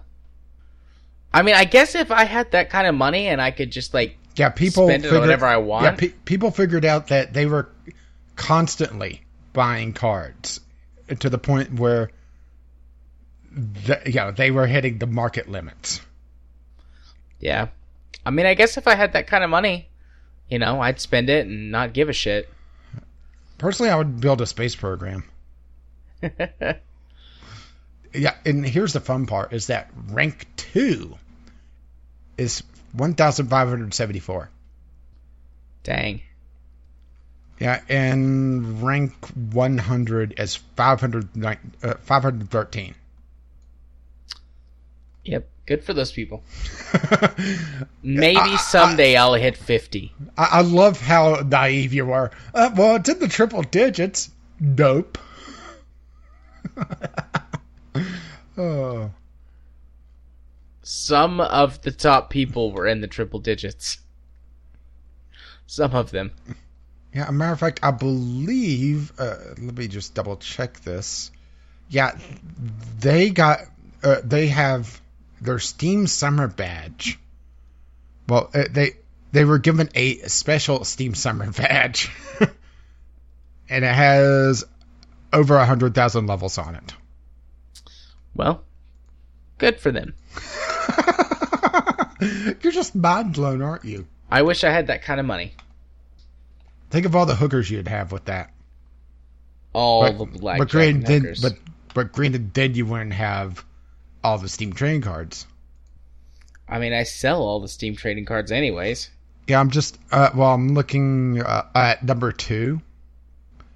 Uh, number two has a uh, Steam Summer Sale 2017 rank of over thirty thousand. Good for them. I'm very proud of them. I just it blows my mind that they're able to actually make that many badges, let alone you know get the uh, the cards for that. But you know, it's uh, bring it all the way back around to our topic.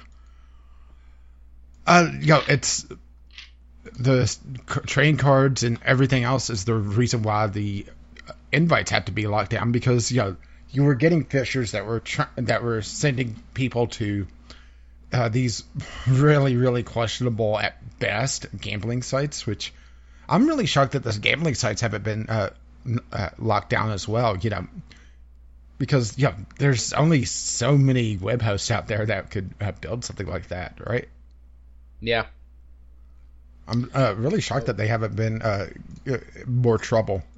I only heard really about those uh, couple of YouTubers that really got in trouble with the uh, with the gambling sites, and that's been it, really.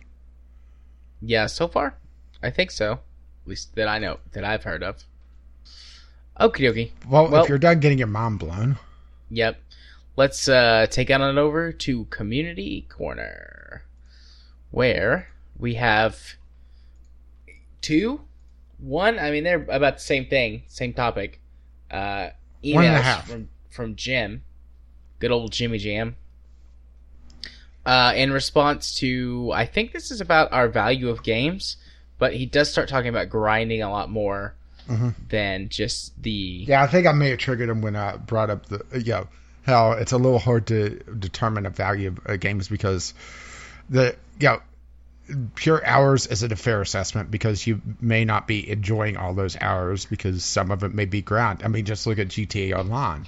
yeah. Well, but some games do grind well, Yeah, so you know it just comes down to how they design it and I think what their motivations are for doing it.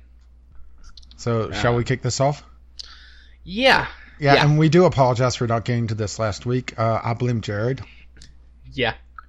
I'm starting to feel kind of sleepy right now, but that's okay. We're in the the final the we're in the third half of the show, so Wake up. you know that those that level of or that tone in your voice just makes me want to go to sleep. All right, here we go. At a basic level, entertainment products like video games allow you to pay money for enjoyment. Exactly how the value of the transaction is calculated is very subjective. Progression is an important part of most games. Keeping things held back behind unlocks or levels can make a game more fun overall and enhance the sense of progression in a game. Proper pacing in a game requires players to unlock things at a rate that is neither too fast nor too slow. If everything is unlocked from the beginning, it's essentially a sandbox game like Minecraft Creative Mode. When progress is too slow, it becomes a grind. The amount of enjoyment per unit time drops and may even become negative. Normally, a player would abandon a game that is not fun to play, but they might continue if there's a promise of more fun later. Grind is when a game becomes a chore or transitions into work. Um, games as work. There's several um, interesting things about that. This is going off topic, but hey, that's what we do. Um, what we go off topic? Never. I, I believe Extra Credits has done a video or two about games as work, and uh, I read a book um, about gamification and games as work. Uh, and there was a recent study that came out that uh, talked Well- about video games and and work and uh, it, there were some issues with it, but one thing that they did say is that um, the sort of daily grind in a lot of MMOs has replaced the, that traditional work sense that people used to have whenever they worked in more uh, physical, like factory type jobs, where they would do the same thing every day. Like that got kind of ingrained into our culture. I was thinking more like uh, know, using uh, games as a workspace, sort of like how Second Life was. Well, back when that was more relevant, or uh, going to a more fictional sense. Well, uh, Ready Player One had it, but I was also thinking of the anime uh, uh, Summer Wars, uh, when the main characters uh, worked at, an, I believe it was an ad agency or something uh, in the game itself, and it, uh, Summer Wars had this sort of uh, VR MMO. Well, it wasn't VR, but yeah, it was presented as VR uh, to the uh, viewer. Uh, that was across pretty much every device known to man, and it was uh, you know just a step down from the Matrix. Interesting. On it's a really good movie, and uh, it talks a lot about the how interconnected we are and how kind of dangerous that is actually. Yeah, it's got benefits, but it's also got some some drawbacks for sure. Um, but anyways, yeah, just I had that thought as I was reading reading that just then. Um, all okie dokie. Uh, Uh, should I take uh, should I take a, a, a paragraph or two? You can. I don't mind to read the whole thing though. I hate uh, grindy games because I don't have a lot of time to play all the games I would like to. Intentionally, gr- grindy games have developers who deliberately decided to waste my time. I'm not against all instances of grind. There are times where it is particularly is perfectly acceptable, like adding hundreds of hidden uh, items in a game for the player to be uh, to collect. It's also uh, justifiable in free to play games that need something to motivate players to open their wallets. I hate it when developers lock major pieces of game behind grind walls. This also applies to ar- uh, arbitrarily required levels up to certain reasonably competitive online games, like For Honor. Uh, RPGs often uh, fall into the grind trap when they try to extend gameplay. As you level up, progress gets slower and slower until you eventually need to grind to be able to survive in later levels.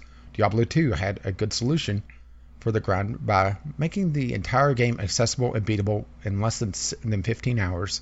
The player then could play the game over in Nightmare difficulty and eventually Hell difficulty if they wanted. This gave players a challenge if they wanted, but it didn't lock the story or game areas away from people without the time to slog through the higher difficulties. And that's something else that we really should talk about is uh, replay of games, as in you know, the entire game just takes one step up. Uh, this is uh, once again, off topic. It, it, almost feels like an an artificial lengthening of gameplay to me. What about you? And what's what Where- do you mean? where- like giving games like a new game plus mode, or Well, a new game plus mode, uh, especially on a on a shorter game. Uh, uh, well, for example, Borderlands 2, not exactly a short game, but uh, you're encouraged to constantly replay it, uh, go further and further up the bullet sponginess of the enemies. right? It it feels a, a very cheap way to do it. I mean, I definitely understand the appeal to it, but it has to be, to me, make sense. It has to give some sense of progression other than, okay, well, I'm suddenly doing more damage, but all the enemies uh, just. I'm doing twice the damage, but all the enemies just got 10 times the health. That's not satisfying to me. What's more satisfying is if the enemies got more abilities, or uh, or I started running into different types of enemies. So maybe Game Plus mode isn't exactly the best way to do it, for, at least in my opinion. But it's also a very easy way to do it for people that want to do it, I guess. It, it's one of those uh, odd things where maybe I'm not the general populace. I don't know. Yeah, I've always tended to enjoy new game plus modes. Um, It, it really depends on if it uh, if it allows you to do something different, like uh, well, Chrono Trigger and Chrono Cross, where in order to get uh, certain endings, you had to do New Game Plus mode with a high level character to be able to beat an enemy that was otherwise unbeatable. Right. I like I like it when new game plus modes add interesting little things. Like for example, uh, Naval Ops. All of the Naval Ops games have a new game plus mode, um, and they do have that sort of score attack element to them. You get bonuses for playing a new game plus, but also like whenever you go through the second time, it basically just becomes a sci-fi game. All of the things that you fight are like laser based and uh, missile based and it does become more difficult, but it does fundamentally change the way you have to play the game in order to stay uh, uh, competitive or stay um, you- to win, to be able to survive. Yeah, So maybe I- I- uh, Diablo is just a bad example for, uh, and Borderlands 2 uh, by extension, uh, for how I would prefer New Game Plus mode. But maybe that's just me. I don't know. Yeah, Because we, we have talked about how we aren't the average gamers to begin with. yeah. Well, I mean, I also remember ha- uh, like the Ace Combat series has New Game Plus, and you just go through and continue to complete missions and unlock the rest of the craft. So I don't, I don't really know if that's better or worse or whatever, Mhm. but although I guess that is a grind. hmm Yeah. Uh, let's see. Where were we? I Right see there. it. See it. Uh, MMO RPGs took the grind of RPGs and turned it up to 11. I really don't need to say much about them because they speak for themselves. Grind in games took a really dark turn when free to play and mobile games introduced microtransactions. Pay to skip grind is one of the most awful things to happen to regular games. You can argue for its value in free to play games, but not in paid games. So, just recently, it was this week actually, in this week's Jimquisition, uh, Jim took on the uh, Warner Brothers adding microtransactions and loot Oh, boxes boy. to uh, I take it Shadow this War. I take this was not a pleasant conversation. it it was he actually made a really good point that I had never thought of it before. Like whenever companies do this, whenever they put pay to skip mechanics into a pay to play game, they're saying that their game doesn't have value and it's actually more valuable you for you to spend money to not play their game. So you shouldn't be buying the game in the good- first place. That is a good point. That yeah, the game isn't compelling enough to or is only fun in the end game. Yeah. That's So- actually a really good argument. So I, I, I really liked that argument. I just I'd never heard heard anyone make that before, that argument before. But I mean, basically saying like, if that's what your game's gonna be, I think I'm just gonna stop buying your games because what you're telling me is that I should buy your game and then pay to skip all the way to the good part of the game instead of being uh, encouraged to play to get there. So I'm just not gonna waste my money or my time anymore. Yeah, the problem is most people don't see that. Yeah, Uh, They see it as, oh, I get to skip the boring bit and get the most bang out of my uh, most fun for the few hours instead of going through the kind of boring bit where I'm not a walking god. Uh, and now I get to go fuck the spot or the spider lady. Or, or did you see that uh, article going around? no, I saw that. Yeah, Shelob is a, actually a pretty lady. Yeah, it, I don't, I don't, I don't want to fuck her though because she would turn back into a spider. Don't yeah. I like mean, we learned our lesson from Brothers of Tale Two Sons. Yeah, I don't, I don't like spiders. It's just one of those things that if they made this not be a Lord of the Rings game and, and let them just go batshit with the lore, you know, it'd make a lot more sense, I think. Yeah, But they're trying to, you know, use characters and do weird things, and just pissing off the fans. yeah. Okie dokie, continuing on. Consider the typical exchange of value when paying for games. You pay money to be able to play a game. You can pay more money for more content or more game time. Paying to skip the grind flips the transaction to a negative. You're actually paying to play the game less, rather than grind and get whatever resources or progress that is gaining you. Instead, you're paying to not play that part of the game. So uh, I guess Jim's think alike because he's basically making the same point. I think maybe just not quite as simply or as elegantly as Jim Sterling did, or loudly. or yeah, or loudly and with less swearing. Uh, collateral right, damage hang from on, this. I'll make up for it. Fuck, fuck, fuck, fuck. Balls, fuck. Good old I'll, swear I'll, there. I'll, I'll, Balls. I'll, wait. Uh, J- uh, Jim's uh, uh, British, or at least that Jim. So bollocks. Bollocks. Cock. Bollocks. Bell end. You're a bell end. Anyways, collateral damage from this terrible business model includes things like removing the console and blocking mods. This makes games worse overall. Um, GT. Oh, here we go. GTA Online Oh boy, here we go. example of a game made worse by microtransactions and excessive grind. It has been stunningly profitable at the expense of players. A key observation I made when reading up on how to earn money efficiently in the game is that people were making arguments for buying shark cards by comparing it to work, specifically by calculating how much you would have to grind to earn equivalent in-game money compared to buying shark cards. The result was a direct comparison between your hourly wage at your job versus how much you would have to pay for shark cards to avoid wasting an hour of time grinding. The argument is that you're better off working for X hours to buy shark cards instead of grinding for 4X hours in game. It's really a really sad situation that the comparison would even cross someone's mind. Did I mention that I hate grind? And then he sent us another email. he as he hates addendum. grind almost as much as a barista. then he sent us a, another email that was an addendum to the first, and it begins an addendum for the previous email. Consider a real world analogy to video game grind. A game can be compared to a theme park. The admission is equivalent to buying a ticket, and there are various fun things to do at the park. Rides like roller coasters are really fun parts of the game, but are often accompanied with long lines, aka grind. Long lines in theme parks are an unfortunate reality due to the limits of how many people can go on rides at a time. However, video games have no such scarcity. Imagine if you were at a theme park and every ride had a two hour wait.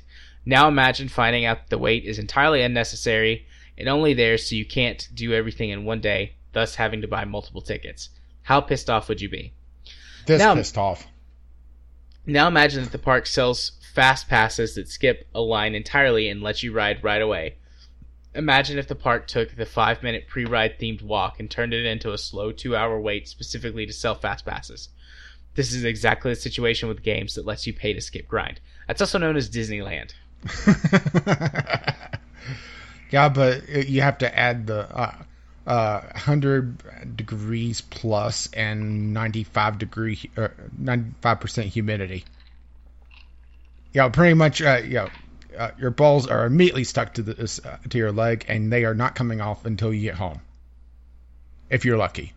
It's very uncomfortable when that happens. When my balls get stuck to my leg. No, thank you. I just won't go to Disney. Yeah, why did they have to build Disneyland in the worst place for the summer?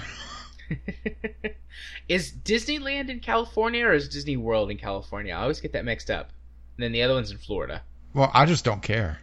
Yeah, fair enough. I mean, they're both miserable places in the summer. It's just one was built in the 50s and nothing worked. Uh, but to be fair, the Pirates of the Caribbean didn't kill the people when that broke down. I was not expecting a Jurassic Park reference in this episode. Well done. Well done. Uh, I got a good laugh out of that one. Still no Matt Damon though. We need another Matt need Damon. Another Matt Damon reference. Or another Martian reference to summon Matt Damon. So yeah, that was Jimmy Jam's letter.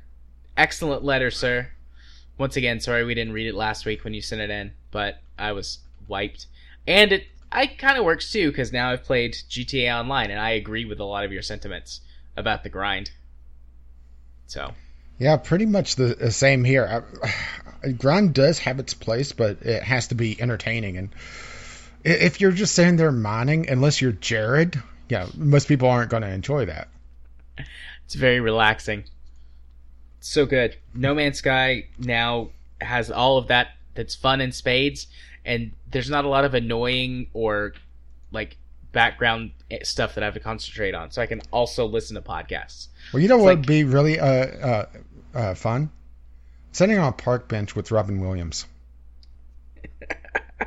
I I get that reference too. That's Good Will Hunting, but uh, that's not The Martian.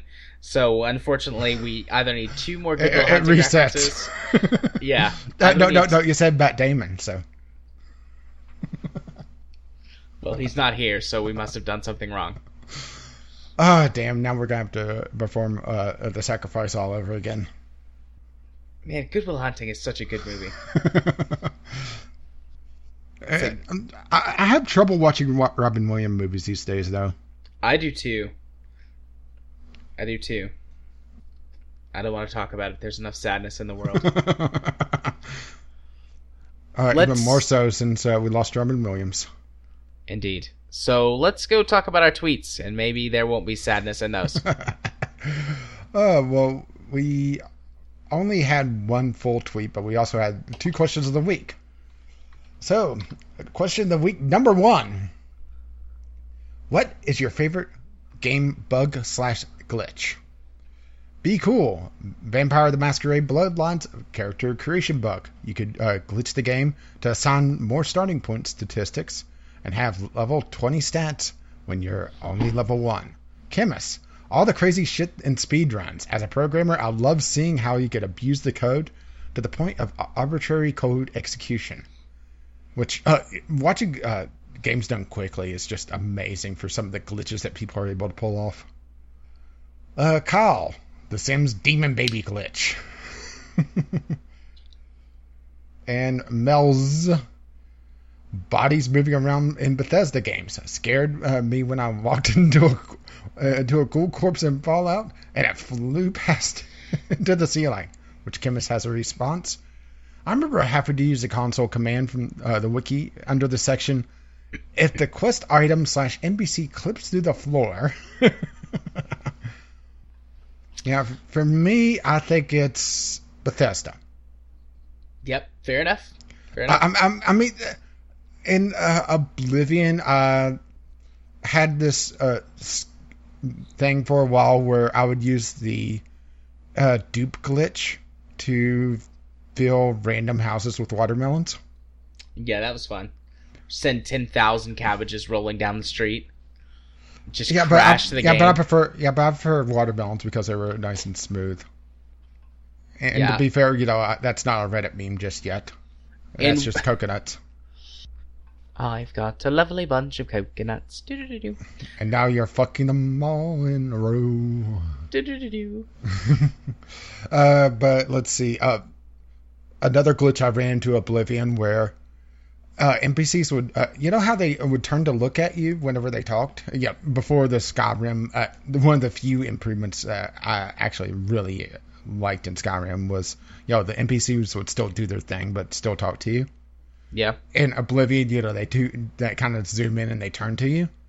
Well, for a while, I had it where they would turn to me, uh, but only uh, turn their head to face me, no matter what direction I'm looking at them from.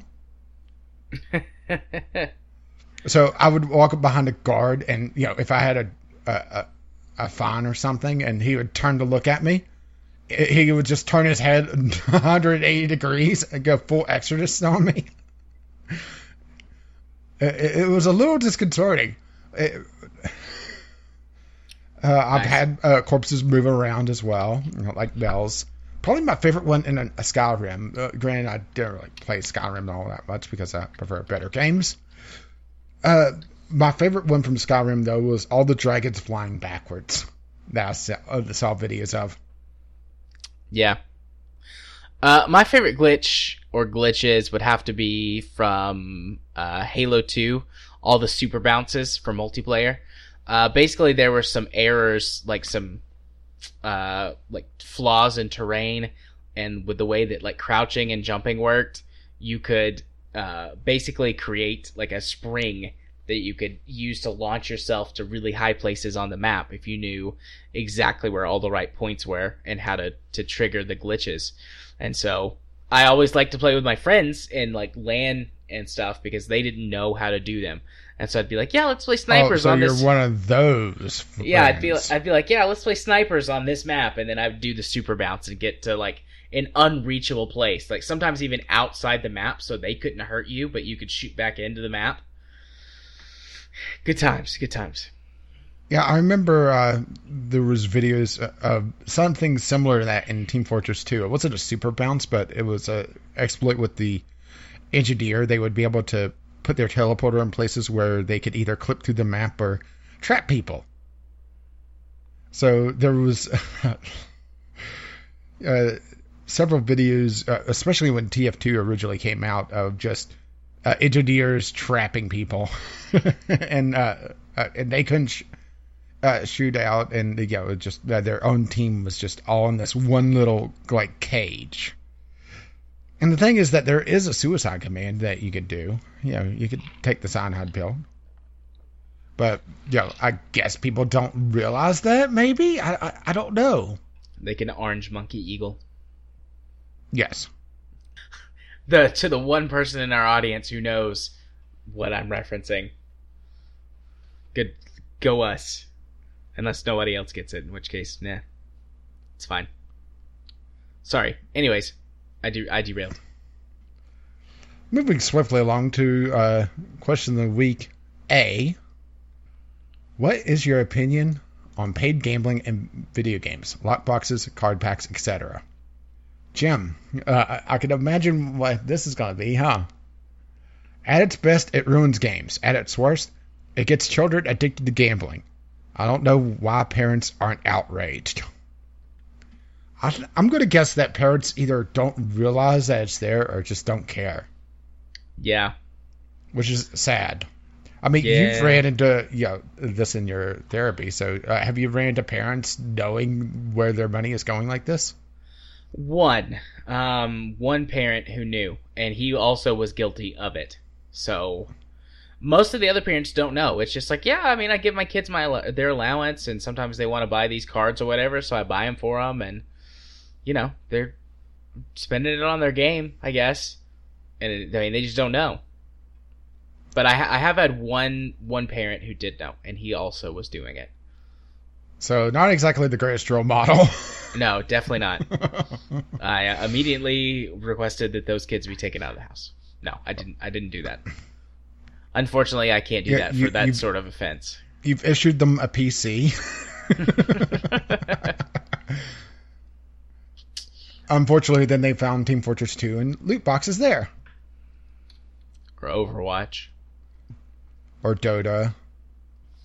Anyways, were there more answers? Oh yeah, I just got Okay. derailed. Uh, I know, shockingly enough.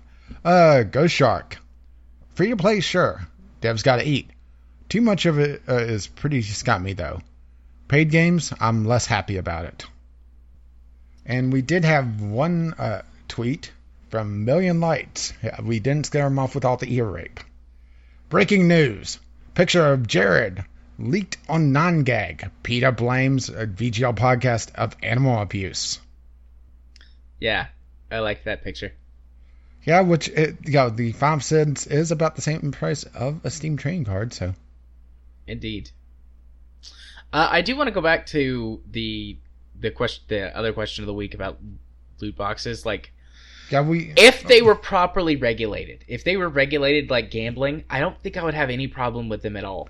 Yeah, that's the problem is that yeah, there's no promise of what's in them whatsoever. You, you know, yeah, you're trusting the developer, and some of these developers are a little scummy, and some of them are a lot. Yeah, so if they were properly regulated, they probably wouldn't bother me at all. I don't know, maybe if kids could still do it, but you know, to some extent, you can't like completely stop kids from doing that. But you you know what I mean? It less yeah, easy the, for kids. Yeah, but the problem um, with that is that there's no internal force really trying to push for any internal regulation. Yeah, and, and that's where my analogy with the ESRB came in was that there was an internal force because yeah we were uh, we uh, yeah, I'm using the royal we here. uh, we as gamers didn't want the government regulation because there was a lot of fear of censorship, particularly because a lot of this was driven from the outrage of Mortal Kombat, which, you know, Mortal Kombat driving outrage these days is just laughable. But, you know, back when the ESRB was founded, you know, that was part of it, was that just trying to keep government regulation out. But right now, well, and also the big box stores was a, a big driving force. But now, physical uh, sales are not as big a deal.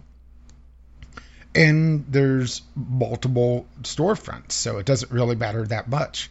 In order to have a real driving force, you have to get Apple, Google, Steam, EA, Ubisoft to all agree, and that's just yeah PC and mobile.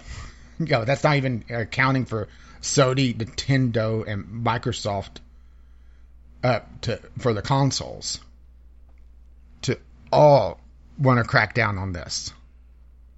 And I don't see there being an internal force. And there's not the outrage that there was back then because, well, we pretty much uh, came up with you know either uh, the parents don't know about it and or don't care or they're doing it themselves as well. Yeah. And they just take I, you know uh, take it as a loss. Yeah. Also i don't think that this is a political climate where i want politicians True. enacting this regulation.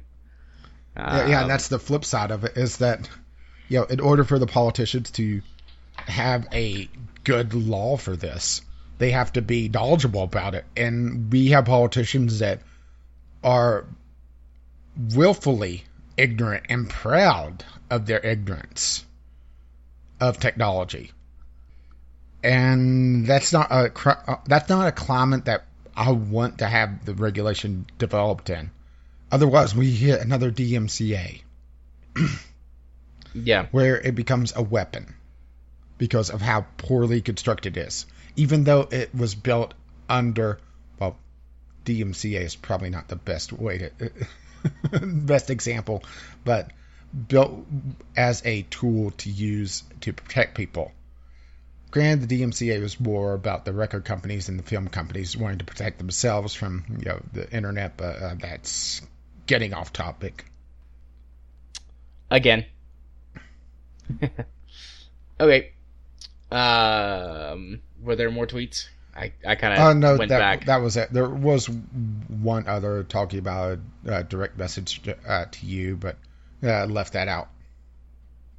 Okay. Yeah, that's fine. To leave it out. So moving on to Discovery Queue. Indeed, Discovery Queue, the music. Ah, you see what I did there? Uh, you see? Ah.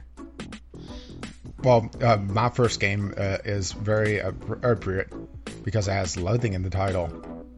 All right. of Loathing.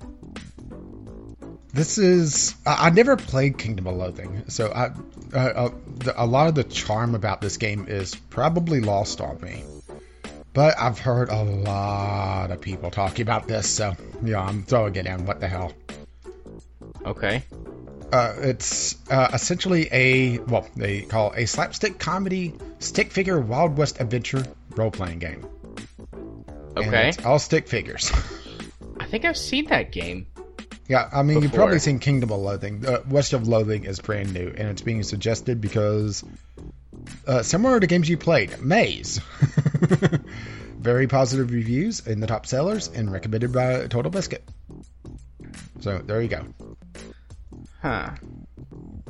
It's interesting. I need to reload the page to see some of the stuff didn't load. But this game is Dinosis Survival. Dinosis Survival is a TPP. What is TPP? TPP shooter with dinosaurs. Um, um, oh, third third person shooter. I've never heard that term.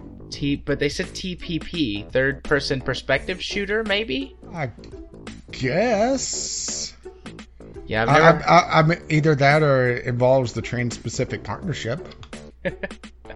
yeah, Uh, that's why I'm a little confused, huh? it looks interesting. I mean, a survival Yeah. game with dinosaurs. well, uh, put it on the list, I guess. It's Uh, I, got. mean, I, I mean, well, the TPP is the one thing that I can support Trump on. Hey, broken clock, right? yeah. Uh, let's see, Sudden Strike Four. This is a uh, well, an RTS. It has mixed reviews, so I'm not sure about this. Uh, it's a fifty dollar game, so it's yeah full priced, and there's a lot of people saying that's not worth that, which yeah. But it's a single player, or sorry, it looks like it uh, has a lot of single player content on it as well. It, it doesn't look too bad. I mean, grand looks uh, can be deceiving, and it's all about gameplay, especially for uh, RTS. At least I'm pretty sure this is RTS. I mean, it does tag it as RTS. I, I am getting a little bit of a like a Company of Heroes vibe off of it. Maybe it's just you know the, the- we don't have a lot of uh, World War II stuff these days, which Yeah. seems so weird to to say. We don't get a lot of RTS uh, or a lot well a lot of RTS either. But uh, I'm not sure about the price tag. It's something to add to the wish list though to check out some other time, I guess. This and looks. uh, uh, and I, for some reason, Sudden Strike uh, seems familiar, but I can't place it. This is uh, the fourth one. It's from Kalypso, so. Yeah, the uh, Tropico guys. yeah. So I'm, I'm blanking on the. Uh, uh, uh, uh, it seems familiar, but I'm not placing it. And it looks like uh, most of their. Uh, they have a lot of videos on this game. Looks like it's more squad based than anything else, though, which does make me feel like, uh, you know, a company of heroes, which isn't a bad thing. You know, sm- uh, smaller groups. yeah. I'm just watching some of the videos, and yeah, it does have a definite company heroes vibe to it. Uh, granted, it doesn't look like it's built around covered mechanics, though. Definitely one to check out, though, right? Yeah, I'm still trying to figure out exactly what this game is. It's called Pharmacon. Let me grab a link to pop down. It looks like a combination of a puzzle game and maybe like a programming game. You, you have got a drone and you're programming the drone on the fly to f- effectively fight monsters and zombies. But in the video, it looks more like a pro or like a puzzle type game than a than a programming style game. But Yeah, especially with uh, you know grabbing pieces of the, I guess the of the code. yeah, but then there's another menu where it's like there's beams of light that you're adjusting inside. And you can see it on one of the screenshots. Actually, it's the it's the third screenshot. I don't know. It looks neat. It looks really neat. I have to say. Well, uh, I'm getting good stuff on my uh, Discovery Queue. My first three are all worthwhile. Oh, I, I've skipped a few. I had some, a couple of crappy ones. My next one is Crash Day Redline Edition. It's uh, being su- uh, adjusted to me because I like action multiplayer arcade games, apparently. But like, Crash Day, the explosive cult racing multiplayer racer, is back, Relo- retooled and remastered. I mean, it looks like a really uh, over-the-top arcade racer with a lot of explosives. Explosives. Explosions! And it does have a track editor, which looks like it's pretty simple to build. Which, uh, yeah, uh, is nice. It, it, it looks interesting. I mean, I'm not uh, too certain about it once again, but yeah, it's something to check out eventually. I'm trying to decide if I like this or not. It's like my entire queue is uh, at least decent. I'm gonna put this on the list. New Frontier Days Founding Pioneers. Oh, never mind. Here's one that, uh, I, that I don't care about, mostly because I don't really care for basketball.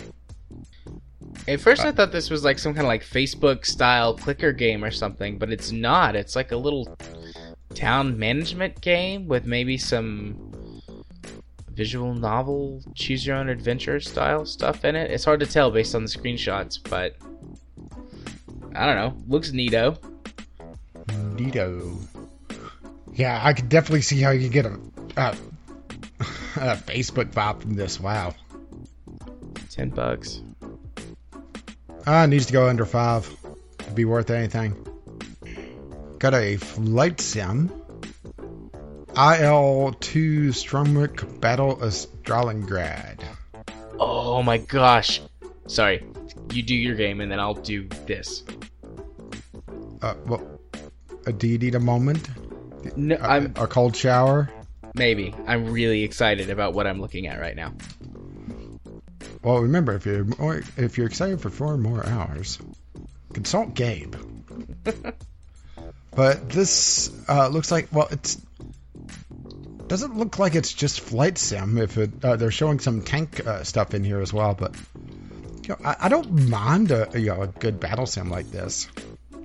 It, it seems well uh, really interesting. Uh, only problem is that it doesn't really show a it shows w- what looks to be oh, a lot of uh, of almost cutscene like material.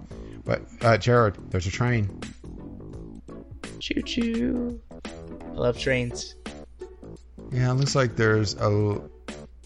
Oh, uh, they have uh, some marked as dev version, which who knows what that means. But yeah, this looks interesting. I'm not sure about. I'm getting a lot of interesting, but not sure.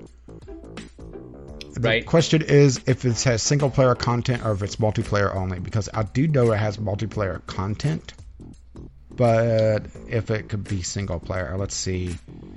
It's the continuation of the uh, legendary IL2 Sturmovik series.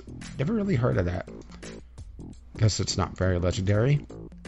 Are you? Uh, have you seriously never heard of the IL2? But maybe I'm just blanking on it, okay, which is very possible. good games. They're one of the best old school sort of World War II flight sim games that I've ever played. I, I've I've not played too many uh, World War II flight sims, so maybe that's why. You know, I played a couple, but yeah, those were mid early '90s Yeah, mostly. So yeah, maybe it's just I played it, but never really paid attention to the name of it. yeah. Oh, it, okay, it does have a single player c- campaign. That's uh, that's what I was wondering about.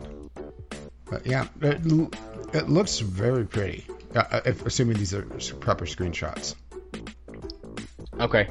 So remember when we did pitch a game a couple weeks ago, Yes. and I said that I wanted sort of a uh, a realistic, semi-realistic uh, transport type game in space. I present to you Interstellar Transport Company. Well, It's basically exactly what I asked for or pitched as a game idea. I am so happy. It's releasing today on early access. So I might if it's not too expensive, I might just out of like sheer giddiness and like I don't know, taking a plunge. Down, Purchase this Jared, game. down. We'll see if it's not too expensive. Well, on the flip side, I, I think I have to mention this one since uh, it came out. Uh, I got Tiny Rails, Nice. uh, a mobile port that you spent a lot of time talking about. uh, what, a few months ago. Yeah. No idea how it's going to do. It looks like it's on early access though, so I'm not sure if they're, you know, if this is the base game and they're bringing in more content, you know, creating more content, or what's going on with it. Yeah, I've actually seen and looked at this game. It on the this the PC version. They've taken away a lot of the the mobile stuff, like wait around for your thing to upgrade, and Well, like, considering it's ten bucks, you know. I- Yeah. I would hope so. and there's no more premium currency. They've added some additional interactive features to make it more game like. So So they're doing a lot of work with it. yeah, they're actually I guess trying to make something more akin to like a proper port, as opposed to just slapping a mobile game on Steam and adding the PC tax. Yeah, which yeah, I have no problem with it. You know, they're actually doing work on it because yeah, going from mobile to PC is a very different beast. Yeah. And I do believe that's the end of my discovery queue because I'm uh, just going forward and I'm not seeing anything else of real interest. But hey, I, once again, I picked up five games in my discovery queue. Yeah, I had four. That's a pretty good week for me. Granted, um, I, why do I have a? I probably played uh, that one series and I just blank on it, you know, Yeah, the because because for a Sturm- while, Sturmovik series. yeah. Plus, it's not English name, so I probably just saw and just didn't pay much attention to it. Yeah, it's its earlier entries are great. There was sort of a middle period, like of five or six years, where I didn't play any of them. But every one that I've played has been really good. Well, this is a new one. Uh, looks like it. I think it's out now. Yeah, it is. Uh, it's a full price title though, with uh, more than a little bit of DLC. That's actually a shockingly high amount of DLC. When did this come out? Okay. Oh, oh okay. It's not a new one. Yeah, I was about to say it's not a new game, so it's been out for a while. Wonder why I got it now. Because usually the discovery key, you know, sticks to at least either, uh, yeah, last year or two. That's a weird pull, huh? Yeah, maybe it's because you played Simple Planes. Maybe. Now it's it's pulling some flight games in. It also has VR support. Woohoo! Yeah, maybe someday I'll get excited for VR. It just still is at that point where it's a novelty to me. Well, I mean, this would be There- a game. there- yeah, th- yeah, this would be yeah, actually a good game for it. Yeah, It's just, yo, there hasn't been that system seller for me. right. Speaking of selling things, right. Uh, welcome to the portion of the podcast where I go first, although I've had several of those going first this week. Uh, but I'm here to tell you about my stuff, shill my stuff. Uh, if you want sell to it follow me- even. yeah, maybe even sell you something. If you want to follow me on the YouTube, subscribe to me. You can do so by searching for Gaming Psychologist. I would greatly appreciate it. Coming up on the channel this week, Divinity, um, Shocking. the podcast, Shocking. uh, the other podcast that I'm on, Straight as a Pretzel, with one of our dear listeners to this show, Kimis. Uh, we try to have episodes out on Mondays, and then I pop them up on my channel a few days after they come out. Uh, I, I got caught up last week on the most recent couple of episodes, so the one that's coming out this week is new, and we, like I mentioned earlier, we spent a good deal of the episode talking about a little more in depth about the um, relationship system and how that Mass Effect handles uh, people being gay and trans and all that stuff. So if you want to hear some more about that, straight as a pretzel. You can get that at straightpretzel.wordpress.com or you can find it on my YouTube channel. If you want to follow me on Twitter, you can just go at JMA4707. Uh, it's been an extra political weekend with all of the stuff that's going on. you political this weekend? Nah. Also, there were a lot of lot of tweets about No Man's Sky, so you know you get whatever comes up. There's no telling what I'm going to tweet about, so yeah, you can again at JMA4707. If you want to watch me stream games on Twitch, you can do so over at twitch.tv slash jarthur4707. Uh, apologies about last week. There was a mix up, and it turns out I had to go get my mother in law from the airport Friday, so I was unable to stream. But there shouldn't be any mix ups this week, I hope, because I, I, like streaming. I want to yeah, stream. Any clue what we're going to play? Uh, no. There's never a clue what we're going to play. And I still haven't sat down and remade the uh, the games list for stream nights. I don't know how I lost a Google Doc, but I did. That takes talent. I probably accidentally deleted it on my uh, the folder on my PC where it syncs up, and then it, it was gone forever. Uh, and then let's see. I'm talking a little bit more, trying to shill more things, and that's got me all messed up because I'm usually pretty short and sweet. But I've done everything except for Steam. So oh, if you want to, first. So if you want to be my friend on Steam, you can send a friend request to jarthur4707. I accept all friend requests from you lovely people, and everyone truly has been lovely that has uh, sent me a friend request and spoke to me. And if you wish to let them know exactly what episode of the podcast you're coming from, the password this week is Sojourn. Sojourn. It's a good word, but not a funny word. Well, simple. You're on the Sojourn. Nope. Good try. Good try. Good effort. Well, I tried. Can't make you chuckle all the time. Plus, I had the better one earlier. Yeah. Uh, just Jurassic Park out of nowhere. That was good. That was good. Well, if you wish to uh, see some of my other good stuff, boy, you out of luck. But if you wish to see all the rest of the stuff, I do three Let's Play series over at Gaming with Caffeine Rage. I have uh, The Incredible Adventures of Van Helsing 3 still ongoing. I'm honestly really just slogging through that uh, at this point, seeing what the story does, because uh, gameplay wise, it's just not there. They they simplified it way way way too much. Uh, I have RimWorld that's spotted all to hell, and well, let's see. My kitchen caught fire in the last episode, if I recall correctly. That was fun. Oh, oh, and some caribou uh, broke into the base and started trying to kill everyone. All right. What can so, I say? RimWorld has some wacky uh, stuff that goes on at times, and and then occasionally, you know, people die. Good for them. hey, I at guess least they, uh, at least they get their escape. Yeah, and, and, and unlike Groove, uh, forced to carry around a crate forever. Uh, I haven't gotten Groove yet. Actually, where is he on my name list? Um, I would have to dig out the name list, which requires me to reach over here and grab it. Ah, Groove's not too high on the name list, unfortunately. Did have Spaceman, uh, both his parents showed up. Uh, and yeah, he has a weird family. Let's put it this way. Uh, his dad was in his 70s, and his mother uh, uh was a 16 year old. okay. Interesting. Sorry, Spaceman. But yeah, RimWorld weird shit. And then, of course, Divinity Original Sin is coming up this week as well. Going to have next week a odd episode where I have to split one recording to two. I think I know how I'm going to do that.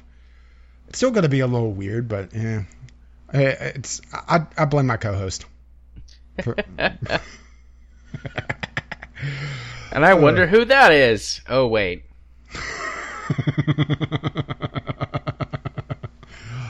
Uh, if you want to catch all that stuff, including this podcast, uh, which appears there on Fridays, as well as the Sunday Sampler, which I'm hoping to do another one this week. I've taken two weeks off, just kind of resetting and hoping I get something actually decent to play. Because you've heard what happens when Jared plays everything he gets. It's utter shit. You can find all that over at Gaming with Caffeine Rage, or if you wish to see me tweet somewhat randomly and find what Jared's going to tell me about a few days before he tells me about it, you can find me over at Gaming with CR on Twitter. No, I'm not going to let you live that down just yet. Eh. oh.